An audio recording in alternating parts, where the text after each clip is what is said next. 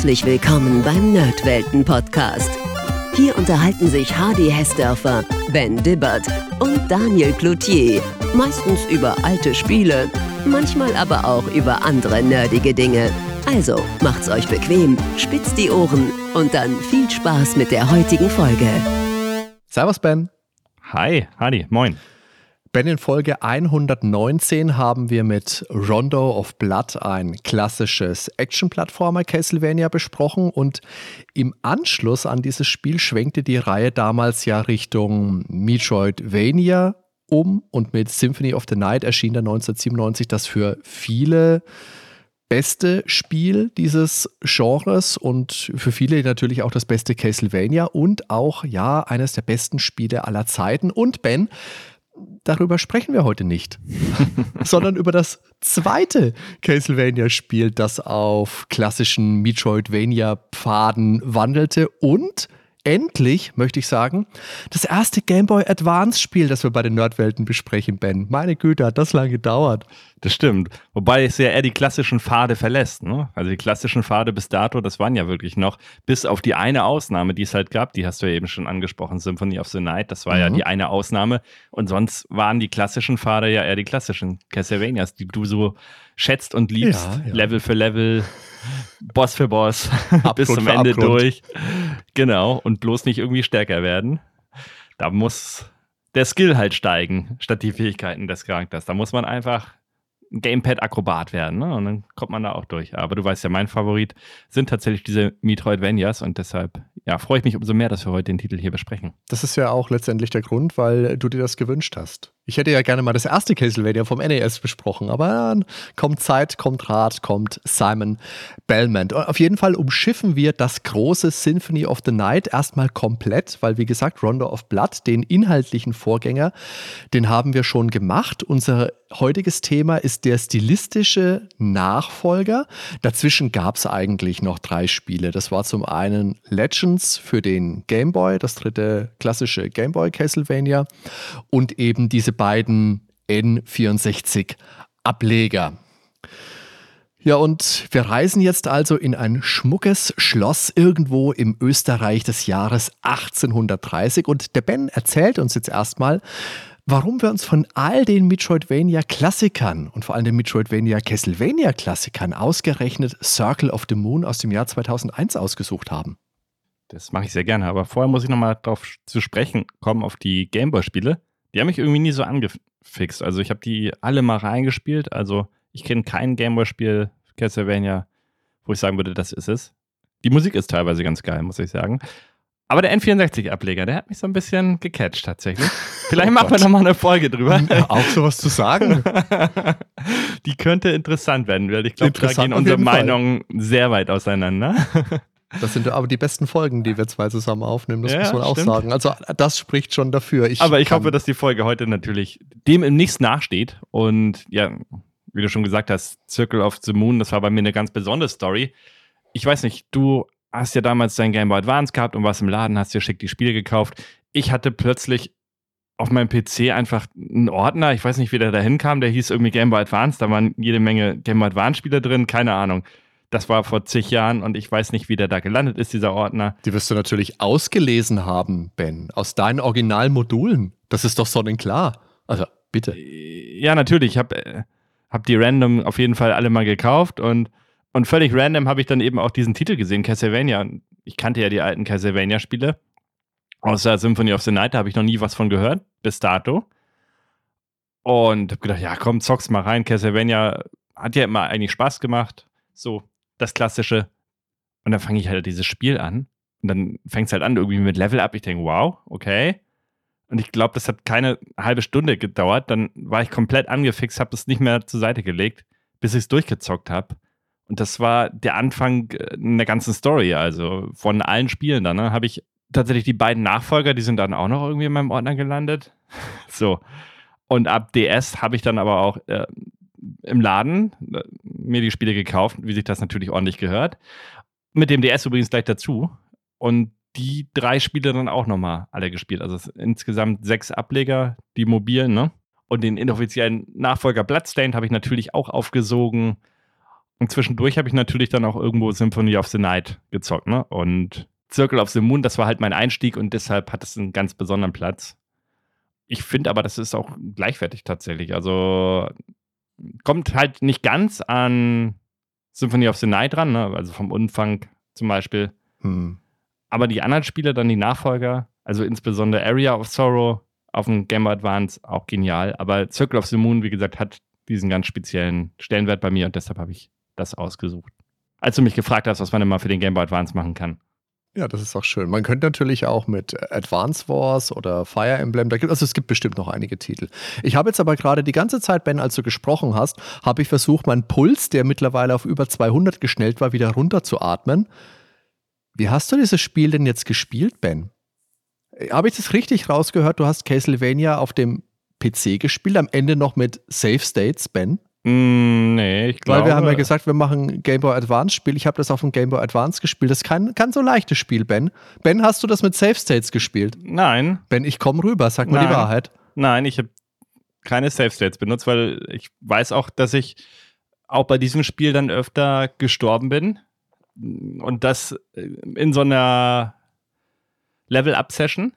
Grinden, genau, ich kam nicht auf das Wort. Ich war am Grinden hab dann, glaube ich, vier oder fünf Level schon hoch gehabt und bin dann gestorben, weil ich nicht rechtzeitig zum Safe-Raum zurückgegangen bin. Ich weiß nicht, ob dir das auch mal passiert ist. Ständig. Ständig. dann denkt man, aber das ist mir auch in den Nachfolgern passiert mir das ja, regelmäßig, aber auch bei Circle Dann denkt man, ach, da hast du noch genug Energie, komm, dann machst du mal ja. zehnmal den Gegner, dann gibt's ein Level ab und dann gehst du speichern. Nein. Und dann halt nicht gesaved. Nee, ich habe das Gamepad dann in der Regel in der Hand und irgendwie auch keine Tastatur in der Nähe. Das okay. mache ich wirklich nur bei Spielen, die es erfordern. Also Castlevania 3 beispielsweise auf dem NES. Das mm. ging ohne Save States, weiß ich nicht. Unmöglich. und Game Boy Advance hast du ja als Stichwort mal reingeworfen in die Runde, was man denn da machen kann. Und dieses Circle of the Moon ist eben auch ein Launch-Titel gewesen. In Japan kam der Titel am 21.03.2001 und ist dann in den USA am 11.06., also drei Monate später circa erschienen und am 22.06. dann auch die PAL-Version.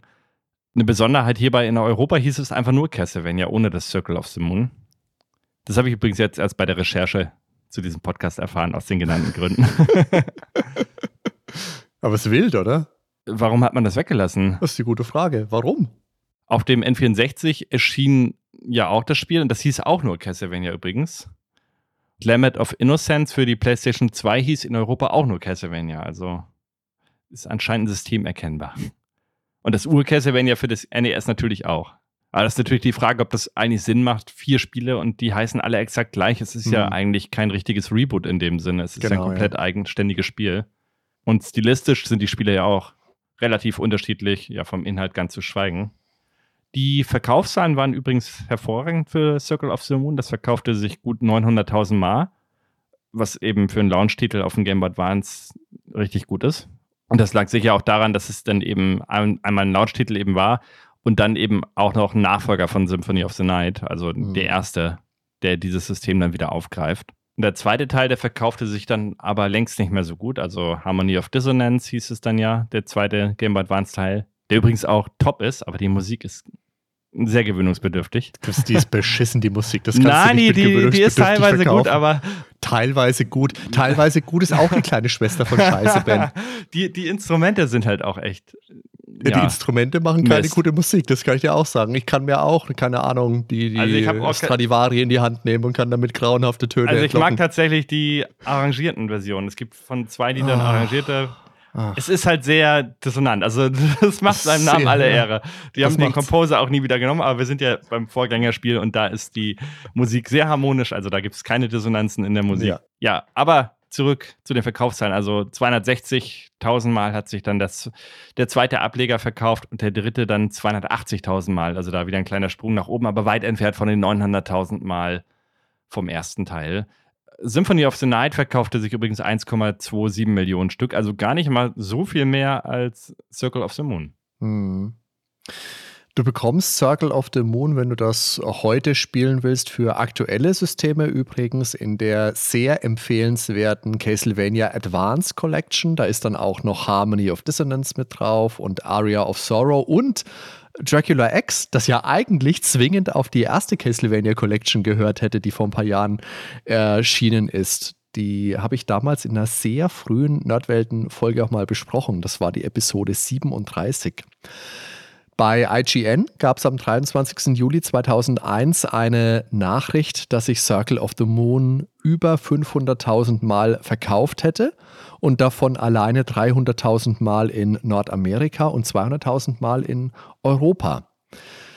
Der Game Boy Advance, also die Nachfolgekonsole, Handheld-Konsole von Nintendo nach dem Game Boy Color, hat sich stolze 81,51 Millionen Mal verkauft, allerdings in den Versionen Game Boy Advance, der Advance SP und Micro. Ist also ein riesiger Erfolg. Es gab, was ich ganz toll fand, sehr viele Ports von Super Nintendo Spielen und obendrein konntest du damit auch Game Boy und Game Boy Color Spiele abspielen. Der Ur-Game Boy Advance, der hatte ja dieses Design, dass er eher in die Breite ging. Also der Ur-Game Boy, wir erinnern uns in die Höhe, mhm. der Game Boy Advance, der erste so ein bisschen in die Breite, also näher an dem Game Gear von Sega oder an dem Lynx von Atari. Wir haben links vom mittig platzierten Bildschirm das Steuerkreuz, die Start- und die Select-Buttons und rechts A und B und oben die Schultertasten L und R.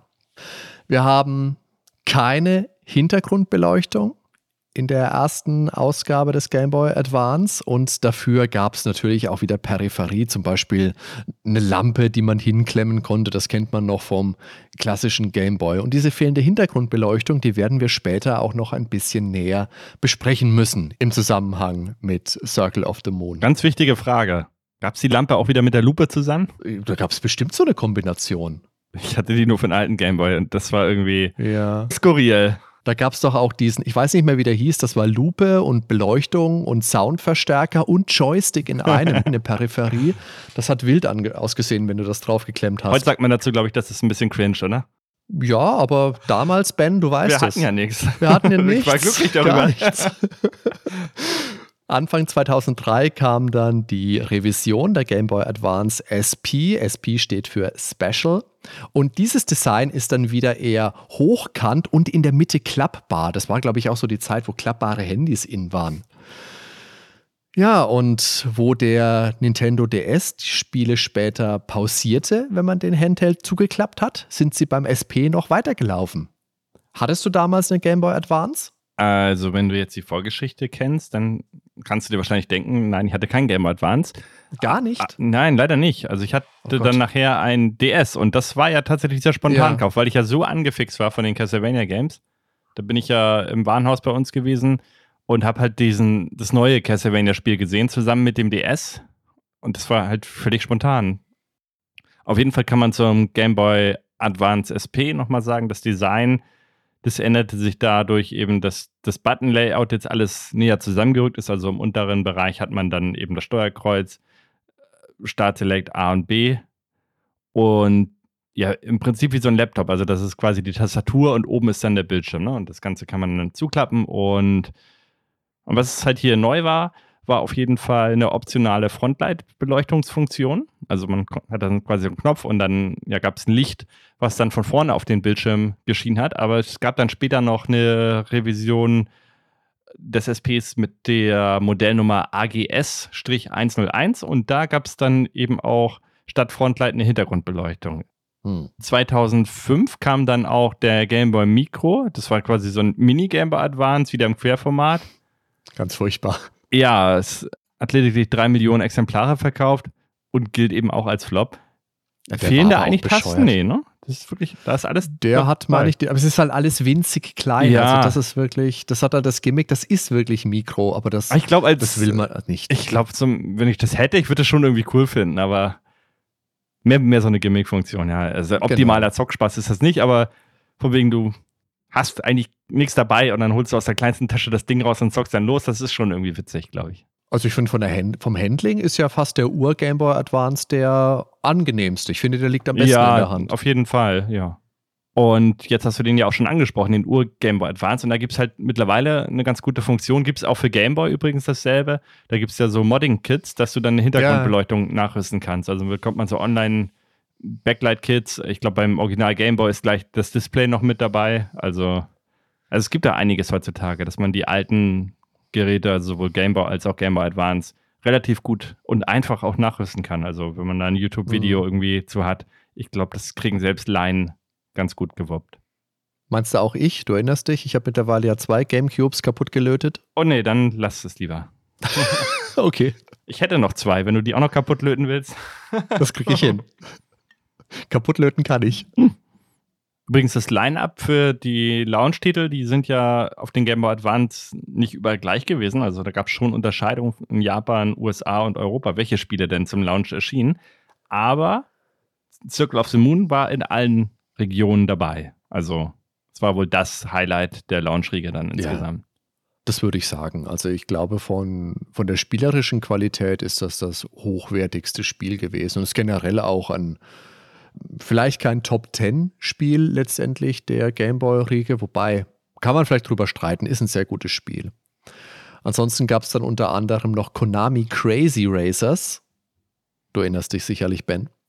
GT Advanced Championship Racing, F-Zero, Maximum Velocity und äh, Super Mario Advance, was ja ein Remake von Super Mario Bros. 2 war, plus Mario Bros. Bisschen grafisch nochmal aufgewertet. Also es war nicht einfach die Version von Super Mario All-Stars. Mhm. Ich fand es aber damals schon ein bisschen schade, dass man, ja genau, dass man halt nicht Super Mario All-Stars genommen hat, sondern dass man diese ganzen alten Mario-Teile, also den Zweier, den Dreier und später Super Mario World und auch Yoshi's Island, dass man die alle nacheinander nochmal rausgebracht hat. Da ging schon los. Ja, ja. Dass Nintendo die Kuh melken will, wo es nur mm. geht. Das ist ja schlimmer das geworden. Stimmt. ja.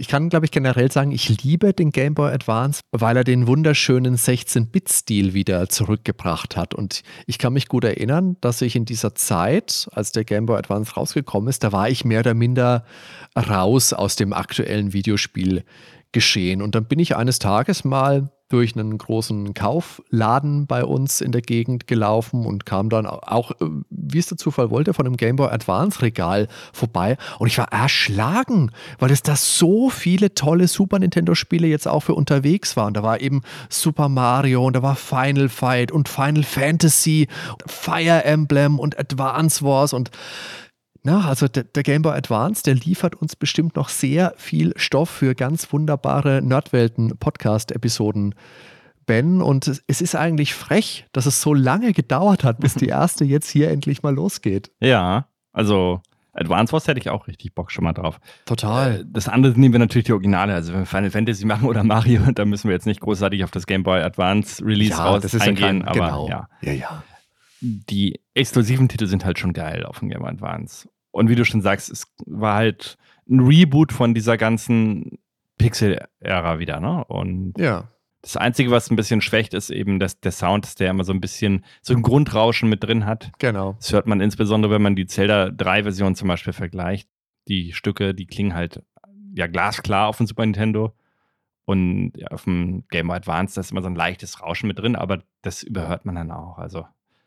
Und jetzt kommen wir eben zum Hauptteil, also das, was Castlevania Circle of the Moon eigentlich im Kern ausmacht, ist natürlich die Story. Weil. was erwartet uns da wohl diesmal? Spielt es natürlich wegen der Story. ja, wer nicht. Was erwartet uns da? 1830 versucht Camilla, eine Gefolgsfrau von Graf Dracula auf ihrem Schloss in Österreich, ihren Meister zurück in die Welt zu holen, der zehn Jahre zuvor von dem Vampirjäger Morris Baldwin und den Eltern von Nathan Grace verbannt wurde. Nathans Eltern sind dabei leider ums Leben gekommen und der Junge war fortan das Mündel von Morris Baldwin. Jetzt äh, warte ich die ganze Zeit und denke mir, ha, Moment mal, Baldwin und Graves? Gar kein Belmont wohl? Und ja, der berühmte Clan der Castlevania-Reihe, der bleibt hier völlig außen vor. Das ist auch der Grund, warum unser Held in diesem Spiel als Waffe die Hunter Whip und eben nicht die Vampire Killer schwingt, die die Belmonts gerne mit in die Schlacht nehmen. Macht das jetzt den großen Unterschied aus? Ja, natürlich nicht. also es gibt ja auch viele weitere Spiele, in denen man andere Figuren als ein Belmont spielt. Zum Beispiel gab es Castlevania Bloodlines für das Mega Drive, beziehungsweise New Generation, wie es ja auch hieß. in Europa. Und da gab es neben dem Belmont-Nachfahren John Morris auch schon den Lanzenträger Eric Lacard als spielbaren Charakter oder eben natürlich später dann Alucard in Symphony of the Night. Natürlich macht es spielerisch jetzt keinen großen Unterschied, ob ich mit äh, Trevor oder Simon oder Richter, Belmont oder sonst ein Belmont überhaupt oder mit Nathan Graves unterwegs bin. Der steht seinen Vorgängern in nichts nach. Und man muss auch sagen, dass Graves vermeintlich ja der viel coolere Name ist als Belmont. Ja, ich finde es auch nicht tragisch. Also ich vermisse da nichts. Und der Vorname Morris von Morris Baldwin, der ist wahrscheinlich abgeleitet von der Figur Quincy Morris. Und zwar gab es die in Bram Stokers Dracula. Das ist ja generell so. Also Castlevania basiert ja nun mal auf der Dracula-Literatur und Mythologie. Hm. Und auch die Antagonistin Camilla ist ja ein Charakter, der auch immer wieder auftaucht, unter anderem ja auch in der Castlevania-Serie, ähm, also der Anime-Serie auf Netflix. Ja, ja. Genau. Ja. Allerdings in unterschiedlicher Schreibweise. Hier ist sie ohne R und manchmal ist sie auch mit R, also Carmilla mhm. geschrieben. In dieser Schreibweise, also mit dem R, ist sie auch die titelgebende Figur aus der gleichnamigen 1872er Gothic-Novelle von Sheridan Le Fanu. Und in der geht es um eine Vampirin. Schockschwere Not. Bram Stokers Dracula, das kam ja erst 26 Jahre später. Also das Buch, nicht der Film. Der kam noch viel später. okay, danke für den Hinweis, Ben. Und Camilla aus dem Buch, da spielt die Geschichte übrigens auch in einem Schloss in Österreich. Genau, in der Steiermark, also wie in Circle of the Moon. Bin ja neulich durch Österreich durchgefahren, als wir mit Italien Urlaub waren. Da kommt man wirklich an ganz wunderschönen Schlössern vorbei. Also da kann man sich schon vorstellen, dass da die Vampirfürsten unterwegs waren. naja, zurück zur Geschichte, so dünn sie auch sein mag. Morris hat Nathan als seinen Nachfolger bestimmt und deswegen führt dieser auch die Peitsche. Es ist also gleichsam Waffe wie Statussymbol. Das sorgt natürlich für Verstimmung, denn Morris hat einen Sohn, den Hugh, und Hugh sieht sich selber als den viel würdigeren Nachfolger an. Ob das im Verlauf der Geschichte eventuell für Probleme sorgen wird, ah, man darf gespannt sein. Uh. Ganz nett finde ich, Camilla kann Dracula dann direkt zu Spielbeginn just erfolgreich wiederbeleben, als Morris, Nathan und Hugh um Sekunden zu spät in den Zeremonienraum des Schlosses stolpern. Das ist echt witzig gemacht. Du hast dann die Camilla mit diesem Sarg und sie macht dieses Beschwörungsritual. Dracula erscheint, die Tür geht auf und die drei kommen rein wie die drei Stooges und denken sich, oh, sind wir zu spät. Naja, das ist aber schade. Jetzt scheint aber noch Zeit zu sein, um den Fürst der Finsternis zu besiegen, weil er noch nicht seine volle Kraft wiedererlangt hat. Aber natürlich, der Dracula denkt sich, hey Freunde, so ja nicht. Er zerstört einfach den Boden unter unseren Helden, sodass Nathan und Hugh in die Tiefe stürzen und Morris oben allein zurückbleibt. Nun könnte dieses Spiel nach einem 50-Meter-Sturz durchaus auch schon zu Ende sein, aber Hugh und Nathan schütteln sich unten angekommen kurz. Der Hugh sagt Nathan, dass er ihn für eine absolute Pfeife hält und er lieber mal alleine losziehen möchte, um die Probleme hier zu lösen. Und Nathan soll einfach mal hier stehen bleiben und warten. Und weil wir ein guter Held sind, machen wir das natürlich nicht, sondern wir ziehen dann eben auch los, übernehmen die Geschicke unseres Helden Nathan Graves, der jetzt auch durch das Schloss streift, sich der Kreaturen der Nacht erwehrt und letztendlich natürlich Graf Dracula und seine Schergen vernichten muss. Im Spielverlauf erfahren wir dann, dass beim nächsten Vollmond Morris Seele geopfert werden soll, den Dracula natürlich oben gefangen hält, damit er seine volle Kraft wiedererlangt. Und das ist dann wohl letztendlich auch die Erklärung für den Untertitel Circle of the Moon. Das kann man nämlich auch vielleicht mit das Rund des Mondes übersetzen. Also vielleicht ein bisschen geschwollen für Vollmond. Ja, den Jude trifft man dann übrigens auch ein paar Mal noch im Spiel. Er ist natürlich abweisend, feindselig, weil er war ja eigentlich der Auserwählte in seinen Augen. Und stellt sich dann aber heraus, dass er natürlich unter Draculas Bann steht. Ja, schließlich kommt es zum Duell, man besiegt ihn. Und nach diesem Kampf ist dann auch der Bann gebrochen. Und er kommt wieder zu Verstand und merkt dann auch, wer der Bessere ist. Ja, da muss ich jetzt an, an Karate Tiger denken. Du weißt, wer der besser ist, Watze. Ja, aber das ist ja so ein Element, das hat Castlevania in der Folge fast schon übertrieben. Es gab ja dann in ja. Harmony of Dissonance, glaube ich, gab es ja auch diesen Rivalen und im N zweiten N64-Teil gab es doch auch so einen Werwolf-Rivalen, oder? Das ist doch dann. Das ist ein Element, das kommt immer wieder vor. Ja, und das wer, gehört einfach dazu. Und, und wer irgendwelche Serien Ton. oder Filme, also wir, wir, können eigentlich grob zusammenfassen, storymäßig, ja, reißt das Spiel keine Bäume aus, ist aber auch gar nicht notwendig, weil Nein. diese Castlevania-Spiele oder generell Castlevania und Metroidvania-Spiele, die leben halt meistens nicht von der Story. Naja, also schließlich am Ende besiegen wir natürlich Camilla und natürlich auch den Fürst Fledermaus himself. Wie immer stürzt das Schloss in sich zusammen und alle sind glücklich und zufrieden bis ans Ende ihrer Tage. Und Morris erklärt Nathan feierlich noch zum Master Hunter, weil er ja so ein guter Nathan ist. Okay, das ist der Hintergrund, weil er ein guter Nathan ist, alles klar. ja, nu, ist so. Aber das ist auch eine schöne Verbindung nochmal zum Namen Circle of the Moon. Das Spielziel, also Graf Dracula, der befindet sich hinter einer Tür im Zeremonienraum, in dem das Spiel beginnt. Also, wenn du so nimmst, das Spiel startet mit dem ersten Bildschirm am Ende des Spiels und unser Weg führt uns dann durch das ganze Schloss wieder dorthin zurück, bis wir dann den passenden Schlüssel haben und dann damit hindurchtreten können, um gegen Dracula zu kämpfen. Und damit schließt sich letztendlich auch wieder ein Circle, ein Kreis. Ja, jetzt muss ich schon mal ein bisschen vorweggreifen. Das klingt ja gerade so, als wenn du das Spiel als einen Kreis gespielt hast. Man stellt sich das vor, du beginnst an einer Stelle, machst diesen Kreis einmal schön und dann bist du am Ende und bist nur diesen Kreis gegangen, aber in Wirklichkeit bist du doch x tausend Mal hin und her gelaufen, wie blöd und hast verzweifelt gesucht, wo es weitergeht. Und dann warst du nachher irgendwie nur noch ein schwarz schaffierter Bereich für dich. Musst du eher sagen, weiß ich nicht, schraffierter Bereich auf the Moon, aber ein Zirkel war es für dich doch nicht mehr. Ja, das äh, kann man sagen. Und da werde ich später auch ein bisschen schimpfen, weil mit der Orientierung in Circle of the Moon habe ich mir sehr schwer getan. Also ich glaube, ich habe in Super Metroid, in unserer Super Metroid-Folge damals schon geschimpft. Es ist kein Vergleich. Es ist kein Vergleich. Du hast schon in Sprachnachrichten vorab geschimpft.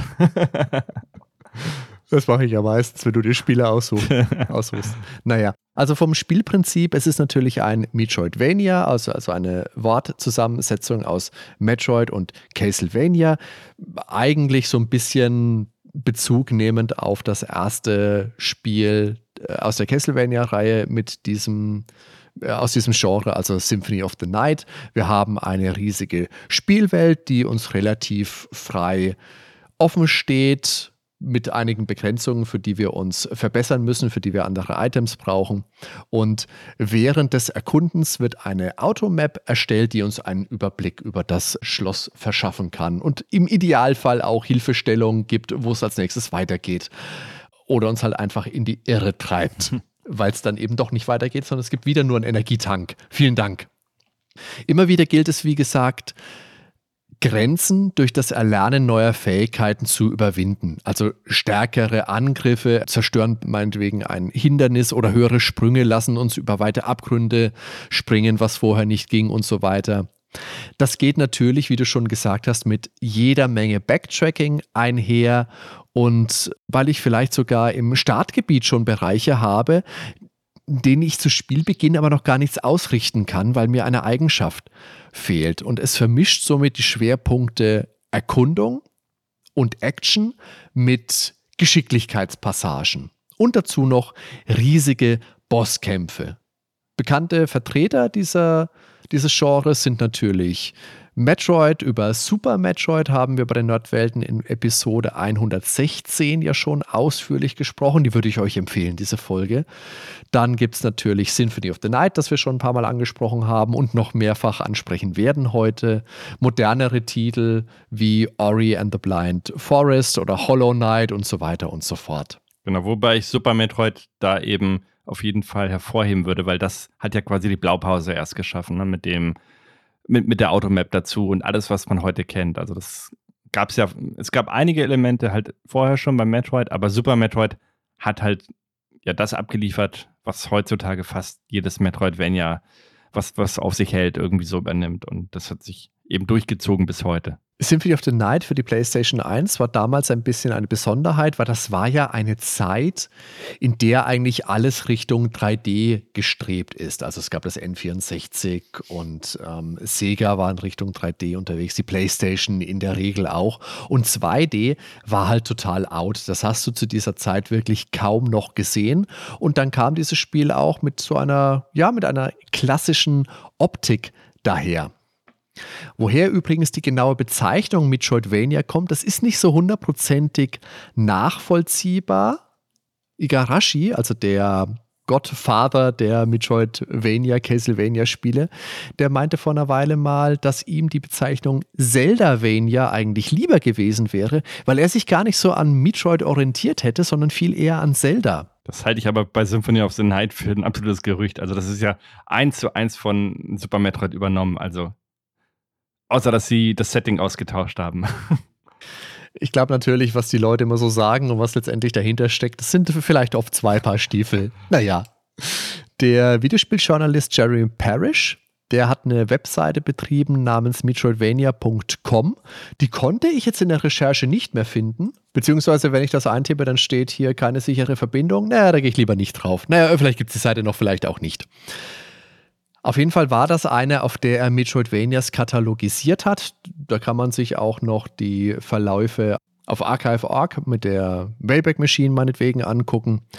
Und er meinte aber, der Terminus an sich, auch wenn er ihn stark verwendet hat auf seiner Seite, der geht eher auf einen Kollegen aus seiner Zeit bei oneup.com zurück, den Scott Sharkey, der den oft verwendet hat. Und jetzt halte ich fest, es gibt auch Leute, die statt Metroidvania Castle Royd sagen. Das habe ich wiederum noch nie gehört. Ich habe das bis zur Recherche auch noch nie gehört und ich denke mir, das möchte ich auch nie wieder hören. Ist auch in Deutschland, glaube ich, nicht populär. Also ich weiß nicht, ob man es woanders benutzt, aber hier bei uns. Ich habe das auch außer dieser, diesem einen Verweis tatsächlich nie gehört, nie gelesen. Das war das erste Mal und es war so herausstechend, dass ich es mal dokumentieren wollte. Liebe Leute, wenn ihr das vielleicht kennt und das das Normalste der Welt für euch ist, dann kommentiert uns das gerne. Kommt zu uns in den Discord oder auf Twitter, auf Facebook. Schaut auf jeden Fall auf unserer Homepage www.nordweltenpodcast.com vorbei. Da ist ja auch alles verlinkt, wo ihr uns kommentieren könnt. Da freuen wir uns. Mhm.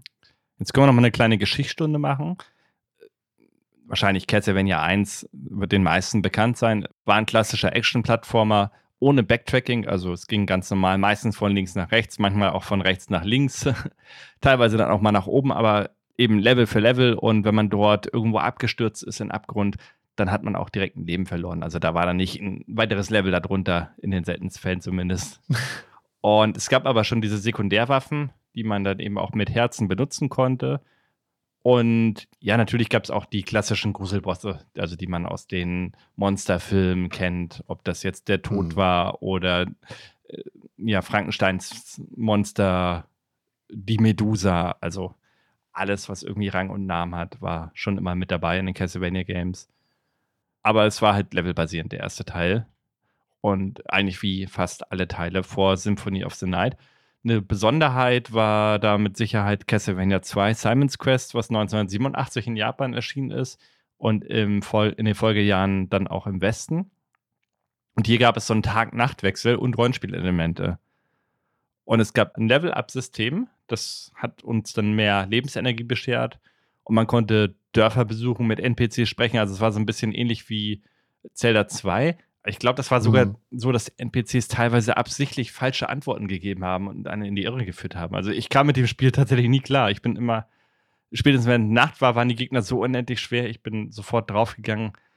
Wahrscheinlich mit einer Lösung oder wenn ich es damals gespielt hätte, wo ich nichts anderes hatte, hätte ich mich da reingefuchst. Aber ich habe das immer mal angefangen. Die Musik ist mega, ne? Also gleich das Intro-Lied von Castlevania 2, der Hammer, ja. aber nee, ich glaube, das, äh, das wäre mir zu aufwendig, das nochmal zu spielen. Aber wenn Hardy sagt, er macht eine Folge drüber, dann komme ich wohl nicht drum herum. Also ich mache eine Folge. Ich hoffe, drüber. diese Folge steht ganz weit hinten an erstmal. Nächste Woche. Nächste Woche, okay. Und Circle of the Moon dagegen ist aber ein Metroidvania und kein klassisches Level-System auf dem Game Advance. Und ja, wie steuert sich das Ganze dann eigentlich? Also man hat halt die beiden Schultertasten L und R, Start, Select, A und B. Und das war's, aber mehr braucht man eigentlich auch nicht. Nee, damit kriegst du eigentlich alles hin, um ein Metroidvania gut spielen zu können. Du kannst ducken, du kannst rutschen, du kannst mit A springen, mit B deine Waffe einsetzen. Und schön finde ich auch, dass ganz klassisch, wenn du mit der Peitsche angreifst, die prallt nicht einfach an Wänden ab, sondern sie geht durch. So wie sie es auch schon im allerersten Castlevania auf dem NES gemacht hat. Und so kannst du dann auch Feinde angreifen, die eigentlich ja durch eine Barriere von dir getrennt wären.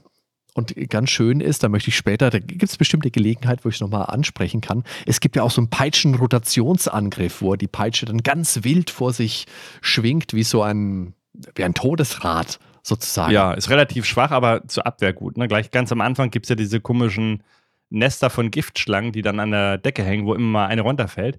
Die kann man damit zum Beispiel wunderbar abwehren. Genau das ist der Punkt, wo ich nämlich drauf zu sprechen kommen wollte, Ben weil ich zu blöd war, das rauszufinden. So. Ich war zu drei Vierteln fertig mit dem Spiel, bis mir dieser Angriff wieder eingefallen ist. Und jedes okay. Mal haben mich diese dämlichen Schlangen vergiftet, weil ich nicht wusste, die erwischst du ja mit dem normalen Peitschenschlag nicht, weil sie zu klein sind. Hättest du mich mal gefragt? schlägst. Zwischendurch. Ich bin ja immer zu stolz, dich zu fragen, wie sowas geht, Ben, das weißt du ja. Ah. Das ist wirklich nur, wenn es gar nicht mehr anders geht. Okay. Also ich habe an anderer Stelle ja schon mehrfach gesagt, dass ich die Castlevania Metroidvanias besonders gerne mag und ich glaube, da ist mir in der Recherche ein ganz wichtiger Punkt klar geworden, warum das so ist, weil für mich die Peitsche als Hauptwaffe so unglaublich viel ausmacht. Das ist so eine coole Waffe. Dazu noch gepaart mit den Sekundärwaffen ist das ein, für mich die optimale Kombination. Das ist natürlich rein subjektiv, aber das ist mir jetzt in meiner Spielerfahrung wieder aufgefallen. Ja, ist bei Circle of the Moon natürlich ähm, zutreffend. Bei den anderen Teilen ist das ja eher nicht so. Ne? Also du hast da ja teilweise auch ähm, eine Peitsche. Mhm. Du hast mhm. doch teilweise ein Peitschenschwert. Das ist so ein Schwert mit so einer Peitsche dran bei Nachfolgern. Aber ich finde es eigentlich sogar ein bisschen schade, dass es hier nur die Peitsche gibt. Also du kannst natürlich die später erweitern, kommen wir noch zu. Aber die anderen Spiele, die hatten halt wirklich viel mehr Abwechslung. Ne? Du hattest dann Schwerter, ja, ja, ja, ja. Messer, eben auch als Hauptwaffe teilweise äh, Äxte. Alles Mögliche. Ja. Wobei es da halt immer das Problem war, wenn du so eine super starke Waffe hattest, die halt wirklich alles weggeohnt hat, also so, so, eine Axt zum Beispiel, die du vom Gegner bekommst, dann nutzt du die anderen Sachen eh nicht mehr. Die ganzen Katanas und Speere, ja. was du hattest. Also das, das Balancing war dann teilweise äh, ja nicht optimal. Also ich finde, die Waffen müssen alle relativ ähnlich sein. Ich finde schon damals auf dem NES, die Peitsche hat so ein Alleinstellungsmerkmal ausgemacht, weil es gibt tausende von Spielen, da bist du mit einem Schwert unterwegs dann ist es was Besonderes, wenn es halt mal eine Axt ist, meinetwegen. Das stimmt schon, ja. Und es gibt tausend Spiele, da bist du mit dem Maschinengewehr unterwegs. Aber mit einer Peitsche, wenn es nicht gerade Indiana Jones ist, natürlich, mhm. das ist schon was Cooles gewesen. Und das ist bei mir auch hängen geblieben, deswegen vielleicht einfach. Und das ist, glaube ich, auch ein Grund. Ja. Ja, ansonsten waren wir ja bei der Steuerung. Also mit der R-Taste kann man dann Spezialaktionen ausführen. Das ist zum Beispiel, wenn man dann irgendwie sliden will oder von der Wand abspringen möchte. Also man lernt ja nach und nach dann immer mehr Fähigkeiten. Mit L wird das DSS-System aktiviert. Wofür steht DSS? Dual Setup. Und dann gibt es halt die Sekundärwaffen wieder, die kennt man ja von, schon vom Ur-Castlevania, was wir eben ja kurz angesprochen haben. Und da muss man einfach das Joypad nach oben und dann eben die Attack-Taste drücken. Und da gibt es auch wieder Dolch, Axt, Weihwasser, Kruzifix und die Zeitstoppuhr. Also eigentlich klassisch. Die verbrauchen Herzen. Und wie immer findet man Herzen eben in flackernden Kerzen. Also alles, was irgendwie leuchtet, wird halt mit der Peitsche attackiert und meistens werden dann eben die Herzen gedroppt. Und dann gibt es aber noch eine zweite Anzeige neben den Herzen. Das ist dann die blaue Magie-Anzeige. Also Leben, der Lebensenergie, die gibt es natürlich auch noch. Und das funktioniert relativ ähnlich. Also beides sind Spezialfähigkeiten und beides verwenden ihre eigenen Ressourcen. Aber die mhm. Magiefähigkeiten, die kann man eben über dieses DSS-System aktivieren. Da kommen wir aber gleich nochmal zu, wie das genau funktioniert. Und weiterhin gibt es eben auch Ausrüstungsgegenstände, das kennt man, das kannte man schon aus Symphony of the Night. Eben verschiedene Rüstungen, Armbänder, linker Arm, rechter Arm, ja, hm. kann man dann Handschuhe, Ringe, was auch immer ausrüsten. und Verbrauchsitems wie Potions oder ja, so eine Mahlzeiten. Gab es ja auch schon ganz früher, ne? Also auf dem Super Nintendo, ich glaube aber auch schon im Castlevania. NES auch. Ja, so eine, so, so eine Fleischkeule, ne? Äh, Gegengift, ganz Hm, wichtig für köstlich. Hardy, wenn er sich zum x-tausendsten Mal wieder vergiftet hat an der Schlange. wahrscheinlich gleich alles aufgekauft. Nee, einen Shop gab es gar nicht, ne? Also es, Gibt's überhaupt nicht. Nee. Und das ist ein bisschen schade, weil du findest einige Items ja 5000 das Mal. wollte ich Du nämlich auch nicht, sagen. oft Also äh, du kannst sie halt nicht verkaufen. Das ist schade, ne? Ja. Und das haben sie dann später wahrscheinlich selber gemerkt und dann in äh, Folgespielen dann eingebaut, dass du dann immer mal einen Shop-Charakter hast, der dir Potions und Dinge verkauft hat, die du hier halt nur finden kannst, wenn sie einen Gegner droppt. Ja, genau. Oder, oder in irgendwelchen Bonusräumen, ne? Teilweise findest Ja. du. Ja. Und das ist schon ein bisschen eine Schwierigkeit. Also ich Mhm. meine, es gibt natürlich diese Permanent Updates, also du kriegst dann äh, Gegenstände, die verbessern deine Magiefähigkeit, die Anzahl deiner, die Ja. maximale Anzahl deiner Herzen und die Lebensenergie. Und davon gibt es wirklich viele, aber du bist auch ein bisschen darauf angewiesen, dass du die am besten möglichst alle findest. Ja, und da finde ich es dann aber wiederum gut, weil dein größter Kritikpunkt ist ja, dass man von X nach Y eigentlich völlig ziellos hin und her irrt und nicht weiß, wo man weiterkommt. Gerade bei diesen Umherirren findet man ja eigentlich diese ganzen Gegenstände, wo man sonst, wenn man straight durchlaufen würde, ohne dieses ganze Backtracking, also wenn man einen Plan hätte, da würde man ja vieles einfach links liegen lassen. Und Klar, ja, ja, da hast du vollkommen recht. Das ist ein wichtiges Element und das braucht man auch. Es trägt aber nicht zu meinem Spielspaß bei. Ben. ja, bei mir halt schon. denke, also okay, Das ist halt dieser andere du, Ansatz, den ich Da dann gibt es habe. Situationen, wo ich gedacht habe, okay, jetzt habe ich, weil du lernst ja neue Fähigkeiten Ja. und kannst dann Bereiche betreten, die du vorher nicht betreten konntest. Also es gibt die Dash-Boots, damit kannst du sprinten, wenn du zweimal in eine Mega. Richtung drückst. Es gibt den Doppelsprung, natürlich, den, den braucht man so im Spiel. Du kannst den Walljump machen, du kannst mit den Rockwing, kannst du so ganz hoch in die Luft dich katapultieren. Du kannst tackeln und Steinblöcke Mhm. zerstören, du kannst Kisten schieben ja, das ist alles toll. Und dann denkst du, okay, jetzt kann ich den Doppelsprung, jetzt komme ich an der Stelle. Ich bin rechts oben im Schloss, jetzt muss ich nach ganz links unten, weil ich habe mir gemerkt, die Karte gibt ja nicht so Ja. viel her. Die zeigt den Layout, die sagt, hier geht's in den nächsten Raum, aber du weißt nicht mehr, was, was war da, was war die Gegebenheit. Dann läufst du dahin, freust dich, kommst endlich weiter und dann gibt's halt ein Herz-Update. Ja, und ich bin dann so geil. Herz-Update, brauche ich doch. Ich denke mir, ja, leck mich am Arsch, Herz-Update. Ich wollte weiterspielen. Und dann renne ich wieder durchs Schloss und dann habe ich wieder keine Ahnung, wo es weitergeht. Dann sehe ich, okay, hier, da oben, da geht es noch weiter. Ja. Da brauche ich wieder fünf Minuten, bis ich hingelaufen bin, muss einen Umweg nehmen und dann falle ich oben von der Plattform runter, muss nochmal hoch und dann komme ich rein. Gibt es wieder ein Update? Wobei es ja dieses Teleporter-System gibt, ne? Das muss ja, man die ja musst du aber auch erstmal freischalten. Damit kommst du mir immer. Es gibt fünf von diesen Teleportern. Damit kannst du dich schnell, also Schnellreise machen durchs Schloss. Ja, die gibt's. Es hilft mir aber auch nichts, wenn ich nicht weiß, wo es weitergeht. ja, Und du musst wie gesagt, erstmal freischalten. Also mit deinen Beschönigungen, Herr Dippert, kommst du mir heute nicht weiter. man muss halt nicht immer das komplette Schloss ablaufen. Aber ich kenne genau dieses Problem. Also, gerade wenn man ein neues Item hat und rennt dann zu einem Ort auf der Karte, wo man sich sicher war, da ist das Item, äh, meinetwegen so, da ist eine Kiste, die kann ich jetzt verschieben. Und dann rennst du hin. Und dann ist es aber eine Nische, wo du eigentlich sliden musst. Und dann scheiße, ich habe doch Kiste verschieben gelernt und sliden kann ich immer noch nicht. Und dann hat man halt gar kein Erfolgserlebnis. Ne? Also weder eine Potion noch, dass man in der Story weiterkommt. Und das ist das, was äh, mich dann teilweise auffrustet. Ne? Also ganz resistent bin ich dagegen auch nicht.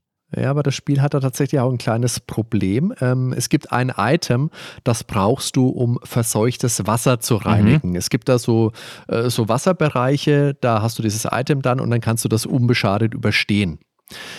Und da gibt es ein Problem. Wenn ich im Spielverlauf dann nämlich irgendwann den Kapellenturm geschafft und den Andramelech-Boss, heißt der, glaube ich, geschafft habe, das ist so ein riesiges äh, Widderungetüm, also so ein, so ein Gott aus der assyrischen Mythologie. In der Bibel werden ihm zu Ehren Kinderopfer gebracht. Das führt jetzt vielleicht ein bisschen weit. Jedenfalls, wenn ich den besiegt habe, dann kann ich einen Schalter aktivieren und dann wird vor mir so eine riesige Statue, schaut aus wie eine große eiserne Jungfrau zerstört. Und wenn du schlau bist, dann hast du dir gemerkt, okay, solche Statuen habe ich im Spielverlauf schon mal gesehen.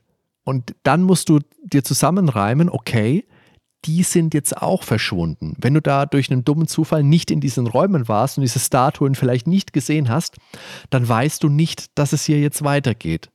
Und die andere Sache ist die, es sind zwei dieser Statuen, die verschwinden. Die vorher zwei Zugänge blockiert haben an unterschiedlichen Stellen. Mhm. Die eine führt in die Underground Gallery, die andere in den Underground Waterway. Und eigentlich möchte das Spiel, dass ich die Gallery zuerst mache, um dann im Underground Warehouse den Tod besiegen zu kann, um dann eben dieses Wasser-Item zu erhalten. Also dieses, äh, dieses, was mich vor vergiftetem mhm. Wasser schützt. Und dann kann ich fröhlich und sicher den Waterway erkunden. Du kannst aber auch gleich schon in den Waterway kommen und denkst dann, verdammt, warum nehme ich Schaden? Na gut, wird schon passen, hier muss ich einfach durch, weil es geht ja. Mhm. Und jetzt kannst du natürlich drüber streiten, ob ich mir als Spieler da schon irgendwann mal Gedanken und Zweifel machen müsste, ob das jetzt überhaupt so richtig ist, wo ich unterwegs bin und vielleicht doch nicht mal den anderen Weg ausprobieren soll. Aber man liest da wirklich überraschend viele Kommentare von Spielern in unterschiedlichen Foren, die sich da genau wie ich sehr gewundert haben drüber. Also, das geht für mich auch schon mit dem elementaren Problem einher, das du jetzt ähm, schon ein paar Mal für mich angesprochen hast, weil die Orientierung in diesem Spiel, die war einfach grauenhaft für mich. Das kann ich nicht anders sagen. Wie gesagt, ich habe bei Super Metroid ja schon geschimpft, weil ich an ein, zwei Stellen nicht wusste, wie es jetzt weitergeht. Aber hier, es war echt der Wahnsinn. Du lernst eine neue Fähigkeit und du weißt ungefähr schon, okay, damit kann ich das und das an dieser und jener Stelle machen aber eben nicht genau, wie du da hinkommst, weil die Automap dir keine große Hilfe ist. Ja, du erkennst, wo du bislang nicht weitergekommen bist, aber du erkennst nicht, warum du nicht weitergekommen bist. Spiel mal Metroid 1 das, ohne Karte. Viel Spaß. Bei Metroid 1, da ist es wenigstens so, da kann ich sagen, da bin ich selber schuld, weil das setzt ja voraus, dass ich selber mitzeichne. das war damals halt bei, bei Spielen oft so. Bart's Tale das erste meinetwegen. Wenn du da nicht mitgezeichnet hast bei einem alten äh, First-Person-Rollenspiel, dann warst du verloren. Und das wusste man damals auch und das wusste man bei dem ersten Metroid auf dem NES auch, dass man das selber tätig werden so. muss. Wenn ich jetzt aber eine Automap habe, dann bin ich einfach zu faul. Klar, du hast schon recht, wenn ich mir das einfach mitgezeichnet hätte, dann hätte ich kein Problem gehabt. Aber wenn ich doch eine Automap habe, dann stütze ich mich da ja drauf. Das ist ja ein, ein Service, den ich wahrnehmen will. Dafür habe ich ja gezahlt immerhin. Ja, es wäre schon ganz cool, wenn es da irgendwie eine Markerfunktion geben könnte oder so, dass man wenigstens sagt, hier ja. ist jetzt eine Kiste schieben, hier ist Sliden, hier brauche ich einen Doppelsprung. So, ähm, dann kann man diese Stellen halt systematisch abgrasen.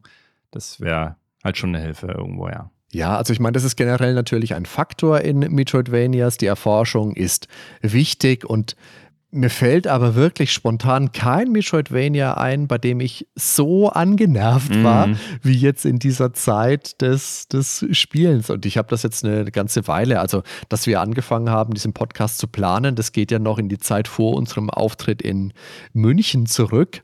Und ich, ich habe das wirklich lange und ausgiebig jetzt gespielt, dieses Spiel. Und ich kann mich natürlich daran erinnern, dass das bei Symphony of the Night teilweise auch so war. Da, da kann ich mich an diesen, diesen Uhrenturm äh, Uhrenraum war das erinnern. Na, da braucht man eine bestimmte Uhrzeit, dass es weitergeht. Da musstest du in dem Raum, glaube ich, warten, dass eine bestimmte Uhrzeit erscheint und dann geht die Tür mhm. auf. Auch bescheuert. Also ja, ist vielleicht auch generell einfach ein Element, das vielleicht ja auch nur mir Frust bereitet.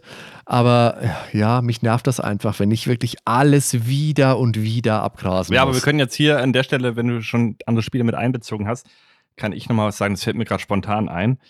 Hier bei diesem Spiel gibt es ja soweit ich weiß, nur ein Ende und das ist auch das richtige Ende. Und in den Nachfolgern, da ist es halt richtig konfus.